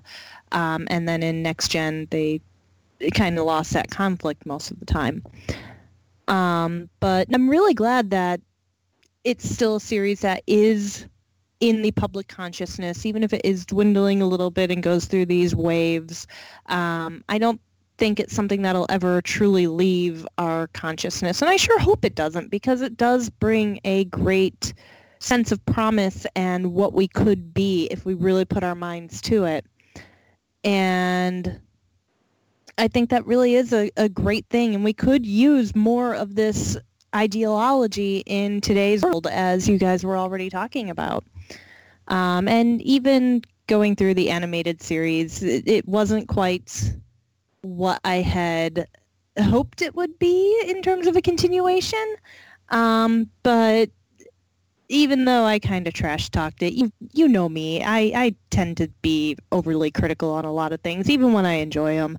Anybody who ever watched any of my Sailor Moon uh, vlogs knows I rip that apart to hell and back, but in reality, I absolutely enjoyed it and loved it. Um, I'm just a bit of a harsh critic of things I really enjoy. So I'm glad too that you gave me this push to finally actually watch that experiment. Because um, I'm not so sure I ever would have actually followed through with the intent of watching that had we not been planning to uh, to watch or to do this. Until I put a hard date on you.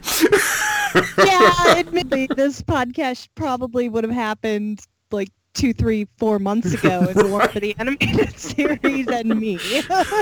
yeah, I was ready in early October. wow.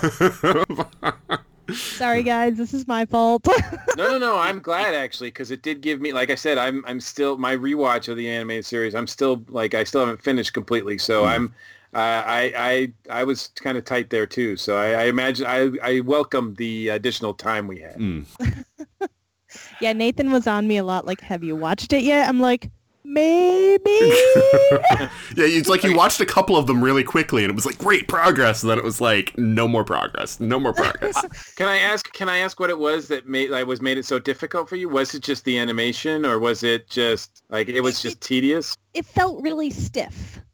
Mm. I, you know what? I've heard other people talk about that too, and I, I can get that. Like, yeah, some of the some of the actors feel like they're reading rather than emoting. Mm. It, it really does. I mean, I'm glad that they were the original voices because, like I said, sometimes the, they had so many of those close face shots where, for a moment or two, I was like, okay, where are some visual clues as to what character this is? Okay, at least I recognize the voice. We're good.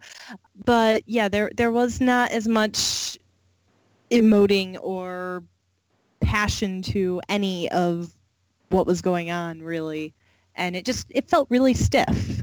And i mm-hmm. think had been just a little bit better voice acting which i know these people are capable of doing better acting um, yeah but voice acting's a whole different skill. Oh it definitely is but if, I, it, I if think... it means anything to you, according to William Shatner, when he was recording his his his audio for this, he was on the can when he did most of it. So well, so if that helps, like that, that might get you through. Well, I would totally believe it. Well, DeForest Kelley was the one that struck me as being such a different performance vocally than mm-hmm. as as McCoy, you know, like as as being in person because like McCoy sounds very stiff in the animated really? show.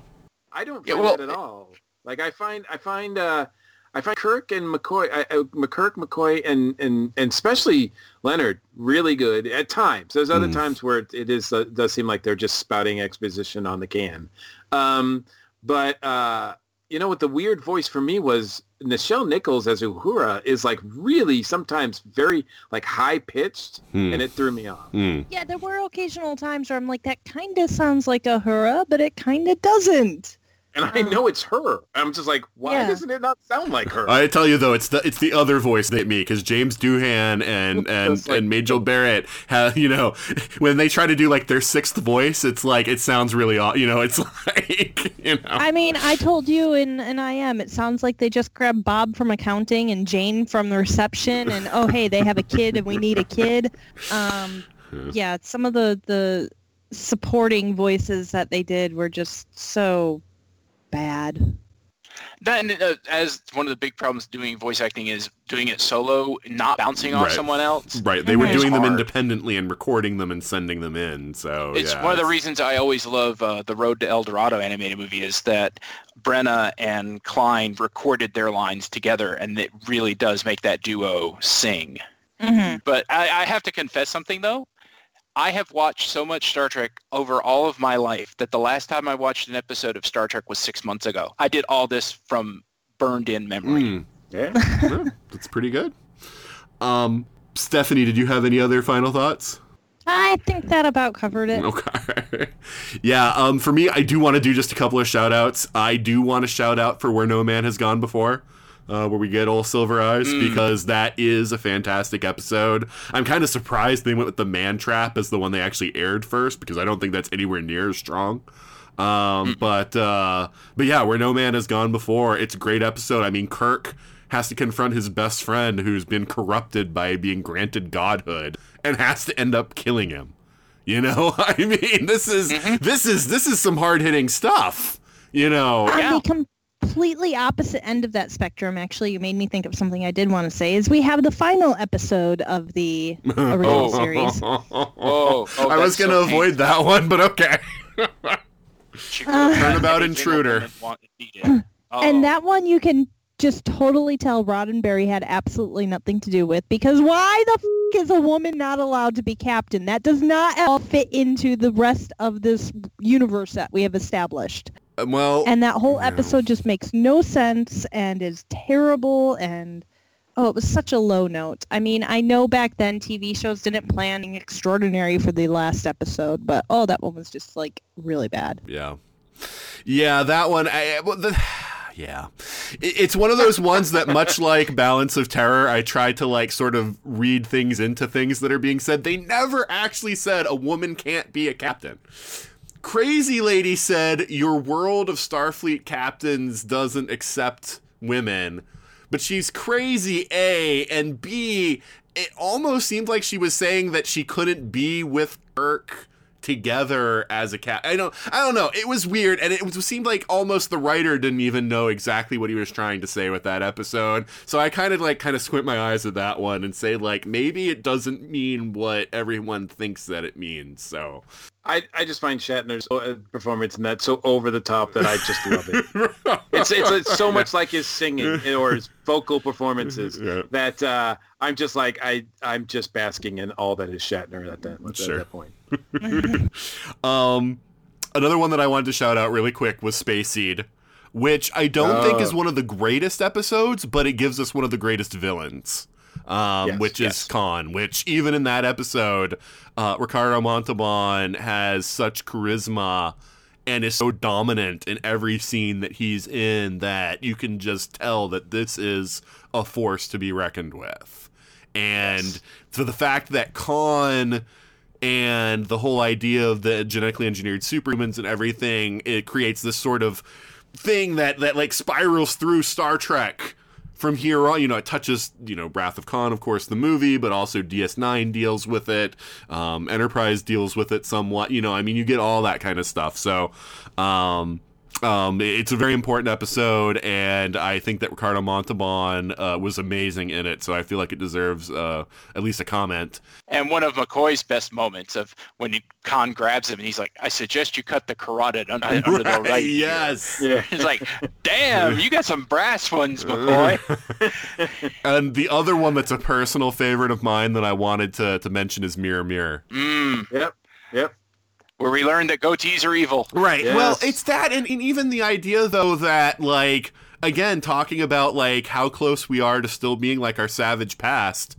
Showing hmm. that, you know, like basically, like for the grace of God, you know, go I, you know, this way. Like the Federation could have been a much darker thing.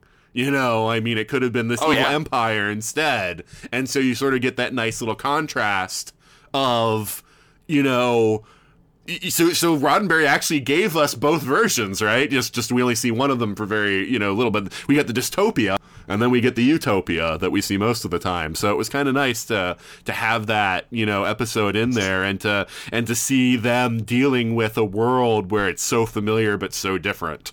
Um, so I mean, like McCoy and his horror at like the, the like he calls it like a chamber of horrors in sick bay or whatever, you know, and um, yeah, yeah, it's I think it's really Just a good old Southern torturer. Right. but uh, yeah, I mean, aside from those shout outs, I mean, there's oh, there's so many good episodes. Those are just ones I wanted to mention because of personal. Personally, I like those ones quite a bit. Um, but uh, you know, again, I mean, I think I think everybody's kind of mentioned the things about Star Trek. I mean, so far ahead of its time socially, gave us so much that science fiction deals with now, and it's still good to watch. Still compelling characters.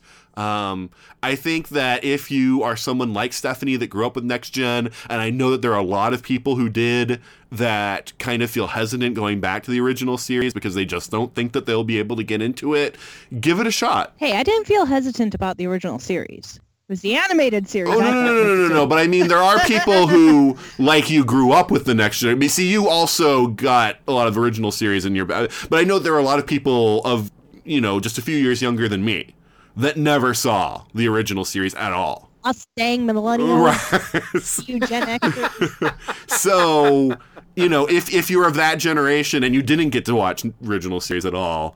But you love next gen, maybe love other Star Treks too. Give original series Star Trek a time, try. It really isn't what pop culture says it is. right and and cherry pick because this is a show you do not need to watch from beginning to end i think you gain a little something from it but that's only if you're going into it wanting to watch the whole series i would definitely say if you just want to give a taste of it cherry pick the the episodes we mentioned you know like just do like the best of And a few others. Right, you know, but yeah, try to get recommendations for best of type episodes and just watch those. Preferably the Galileo first or second 7. season. First or second season. Stick with those Right. primarily. If you're gonna if And the you're gonna go in with of it for the season first for the first your first episode. right. Just not Spock's brain. No, no, no. Or way to eat. Or Or avoid at all Oh, costs. God. Or Spectre of the Gun. But anyway, um I like Spectre of the Gun. I do too. I'll I'll stick up with that. Oh, jeez. All right. uh, by the way, Mike, I'm going to say that that you're wrong about Catspaw. Is the first time we see the Q Continuum is Squire of Gothos. Oh, that's right. You're right. You're right. Yeah, Sorry about that. Trelane. he he's a Q. Sorry. He's a Q, or you know, as as far as I can see. But anyway, uh, Oh, oh, the oh, one more thing before we actually, you know, start saying bye Yeah. that I just remembered. Have you guys heard that they're making a new animated Star Trek series? I have heard Yeah. that. yeah, something called like Below Decks or something like that. Yeah, a lower Decks. Lower show. Decks. That's what it is. I yeah. don't know much about it, but Right. I'm, I don't think they've released much about it yet. Yeah, just it's going to be what's it like to be an ensign on the Enterprise. Mhm. Uh, if you want to know what it's like to be an ensign on the Enterprise, read Red Shirts. Right, John that's what I thought you were gonna say. but but um yeah, the other thing I wanted to talk about I mentioned it very briefly in the beginning, and I'm curious if you are either are any of you guys familiar with either um Star Trek New Voyages or Star Trek Continues? Yes, I've Like been uh, wonderful. I've actually visited some of the sets for at least the new voyages. So, uh, or no, sorry, Star Trek continues. I've, I visited those sets down in down in Georgia. Yeah, see, they only open that one every once in a while, but the the sets for uh, New Voyages are actually uh, a museum in uh, New York State. And it's it's magic. It is. Uh, I mean, it's for something that a show that meant so much to me to visit these. I know they're replicas. I know this is not where actually you know Shatner sat or whatever, but and I've seen those sets too. Those pieces of those sets. Uh, they're at the museum of, or they were at the Museum of uh, Pop Culture in, in Seattle. But um, the the replica sets are just. Oh man, talk about taking me back and just like making it was emotional for me. I think it's uh, if you Google Star Trek tour, um, it's in Ticonderoga, New York.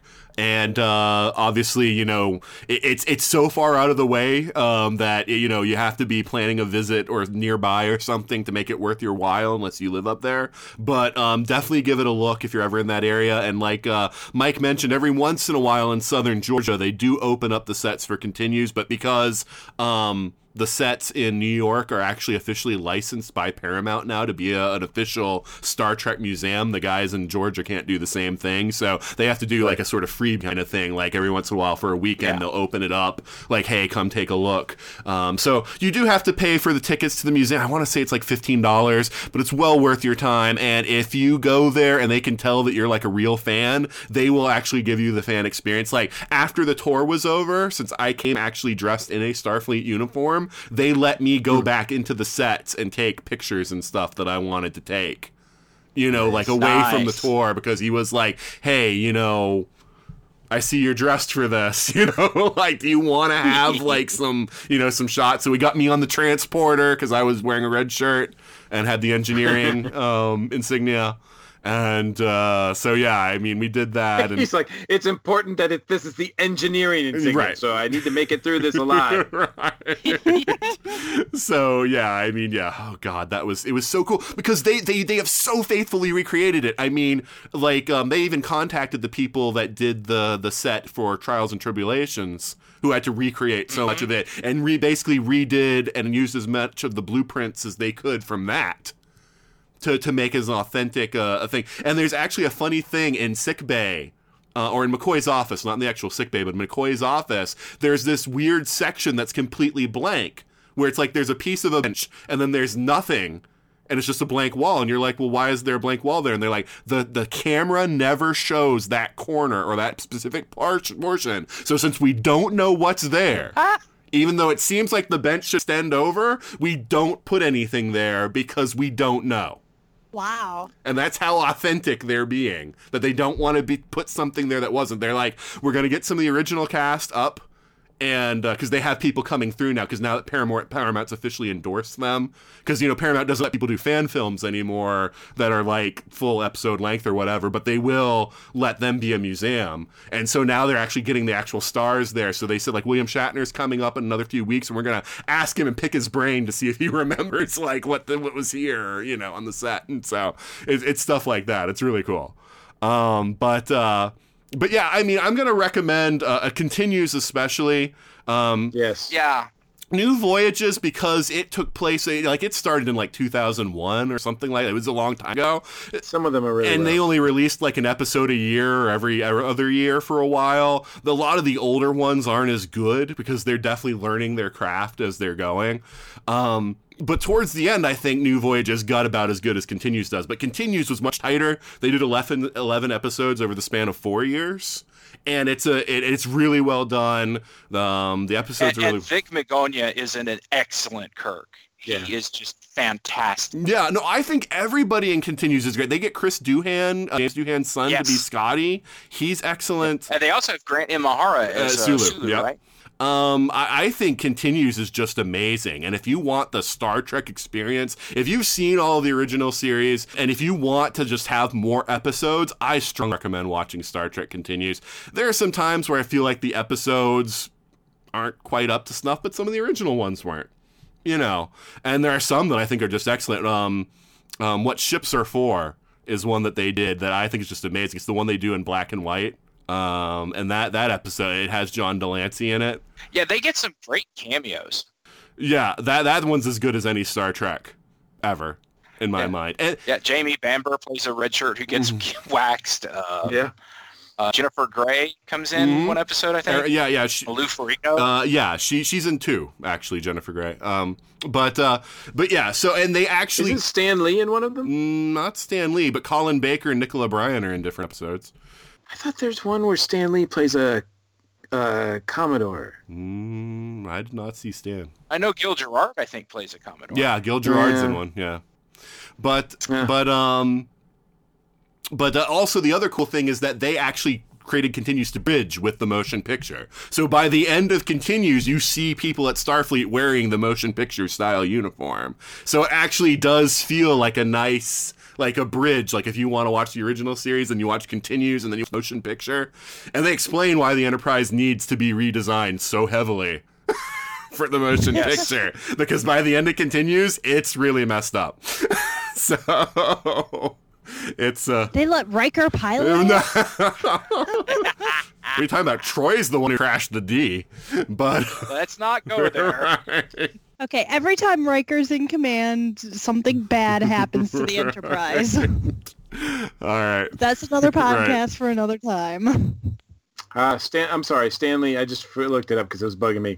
Because I know I've seen Stan Lee in a Starfleet uniform, and he was in uh, the fan film um, uh, by the Farragut crew, Oh, okay. who also Ah. filmed who also filmed down in Florida. I mean, in Georgia, and uh, also I guess in one called um, this one's called uh, Star Trek Isolation.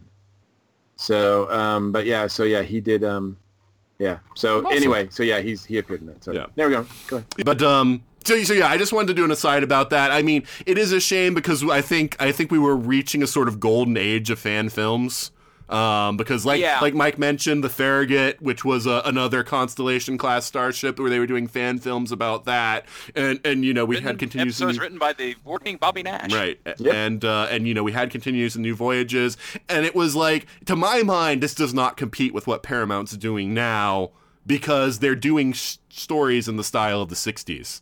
Right? So I mean it's not like they're really infringing on them and taking away money from them, but they're the holders of the copyright, so it's theirs to to do what they want. So they don't want episode length um fan films anymore and they're not going to get made. Yeah, I, it, I will say this about Luke. I wish more companies would take the Lucasfilm approach of as long as you're not making any money off it or charging people, we don't care. Well, Axanar screwed it up for everybody, and I get Yes, that. yes, they and and that's a whole can of worms we don't need to get into in this podcast. But just so Yes. everybody is aware, there was one film project that was so big, so massive, and they were going to use it to then make money off of future projects that got Paramount pissed at everybody. And so since they had to mis- make rules, you know, legally, if you make rules for somebody, you got to make them for everybody. Oh yeah. You know, that's the way. Yeah, and it also didn't help that there were a whole bunch of people going, NXR is better than any of the movies that are coming out right now. It's like, really? Don't, guys, guys. All right. All right, but now it's time to say goodbye. I almost did the Mickey Mouse Club. Now it's time to say goodbye to all our family. Um, um, all right, so let's say our goodbyes and let people know where they can find us online. So, um, Gary, let's start with you. Uh, you can find me at DragonCon as co-director of the American Sci-Fi Track. You can find me at uh, at uh, Hulanta as co-director of Otherworlds Programming. Uh, you can find me when it comes back, hopefully in mid-January, on the Revcast when it comes back to life. Uh, you can also will be soon able to find me on Who's the Doctor Talking Outside the Box, a video podcast about Doctor Who that's going to be on part of the Retro Blasting Network. And you can find me on Twitter as Gary underscore Mitchell, Mitchell with one L. Right, and uh, Stephanie, uh, why don't you say goodbye and let people know where they can find you? All right. Well, thanks again for having me on for another Star Trek episode. Uh, you can find me on Twitter at uh, Alkrea, A-L-K-R-E-A. Instagram is Lady Alkrea. And I think my Facebook page is the same, Lady Alkrea. Pretty sure. Um, All right. yeah, I, I spaced out there. I've got a cat yelling at Oh. me for food. Sure. A cat who, appropriately enough, is named Neelix. Mm. Well, I guess it would be more appropriate if we were talking about Voyager, but still. Yeah, it's still Star Trek. All right, and uh, Mike, why don't you say goodbye and let people know where they can find you? Well, as always, it's been my pleasure, sir. Thanks again for the invite. Uh, and you can find me uh, every week on the Earth Station One podcast uh, and the other part of the main station, I guess we'll call it. Uh, the yeah, EarthStation1.com, uh, ESONetwork.com, ESOPodcast.com, and keep up with my endeavors outside of podcasting, my writing and comics and whatsoever. Just go to NewLegendProductions.com. All right. And so, Mike, Gary, and Stephanie, thank you so much for being on the show today. Thank you for having us. Live long and prosper. Watch Star Peace Trek. and long life the needs of the many. outweigh the needs of the few. or the one. And that's it for our first look back at a Star Trek series. We want to know what you think. Do you like the idea of us doing a series of interconnected episodes like this? Do you like the topic? Do you want us to talk about other things? You can let us know in a whole bunch of different ways. One way is to email us at everything at 42cast.com. Another way is to go to our website at 42cast.com and leave a comment on any of the episodes. You can go to our Facebook at facebook.com slash 42cast. You can also tweet to us at 42cast or go to our Instagram at 42cast and leave us messages there. You can also leave us reviews on Stitcher and Apple Podcasts. As I've mentioned before with Apple Podcasts, the more reviews we get, the more that we'll show up on searches in Apple. So I would really appreciate it if you would do that. It certainly helps us out more. So please think about doing that. I also want to mention the ESO Patreon. That is a way for you to support the network. It supports all the shows on the network. And you can do that if you have any funds that you would like to give to us to help us keep on producing content. You can go to patreon.com slash ESO network. There's also various perks that you get for different tiers. You can get access to early episodes, exclusive episodes. There's a whole exclusive ESO podcast that you can get access to also. So uh, check that out. I'm also going to pimp my other two shows. One is Time Streams, where my friend Juliet and I go and talk about all things Doctor Who from the very beginning to now. We're watching through and we explain everything that you need to know about the episodes so you don't need to watch them. You don't need to either pay for BritBox or buy the DVDs or whatever to watch them to understand what we're talking about because we explain it all. But obviously, if you do have access to that stuff and you want to watch with us, then that will you know, it'll probably give you a little bit of a deeper understanding and uh, you might get a little more out of the episodes, but I still think it's a lot of fun even if you don't do that. So check that out. The other one is uh, Legendary Forces, which by the time this airs should be out. And that is one where uh, several friends and I have gotten together. We're talking about all Star Wars fictional media from 1976 to the present. Uh, and we'll talk about each one. We'll sort of review it from a qualitative standpoint, but then also talk about whether or not it's worth your time investigating it now because a lot of that stuff is no longer considered canon by Disney, but some of it is still pretty good. So we want to let you know what's worth checking out, even if it doesn't quote unquote matter anymore to the Star Wars stories that are being told right now. In con news, I am contributing to Virtual Dragon Con. I've recorded a panel uh, tribute to Sean Connery. I've also recorded a panel about the Falcon and the Winter Soldier series for Disney Plus. I believe I'm going to be on a panel for Hitchhiker's Guide to the Galaxy. Right now, we're currently trying to schedule that one, and it seems that several of us have schedules that are mutually exclusive. So it may end up that I am not on that panel if it just turns out that to get the majority together, my schedule's the one that has to go, or if it's going to be somebody else, I don't know. So I might do that one for the Brit track. But as far as I know now, those are the ones that I'm doing. I will also be contributing a panel to the American Sci Fi Classics track, which is actually a 42 cast panel rather than a panel that they're setting up that I'm just guesting on. And that one is going to be on the 35th anniversary of Howard the Duck.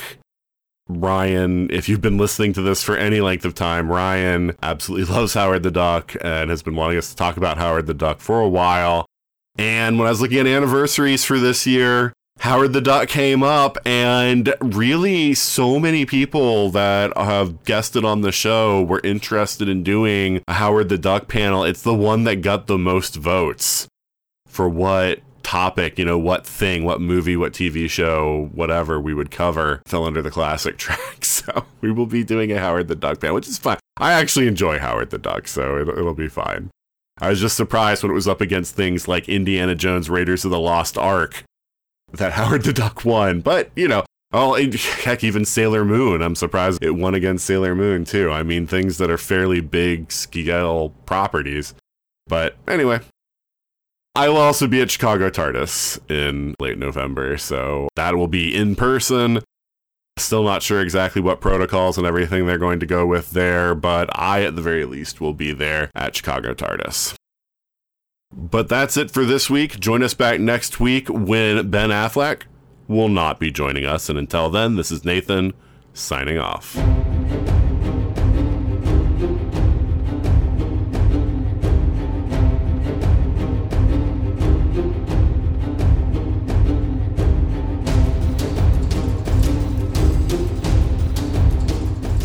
You have been listening to the 42 Cast, copyright 2021. Got a question for the ultimate answer?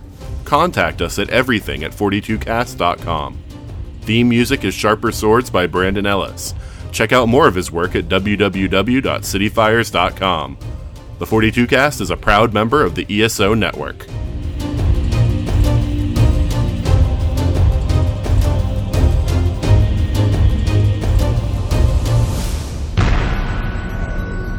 This has been a broadcast of the ESO network. Be part of the crew and help support our shows by donating to our ESO Patreon or by shopping at the TeePublic store, which can all be found at www.esonetwork.com.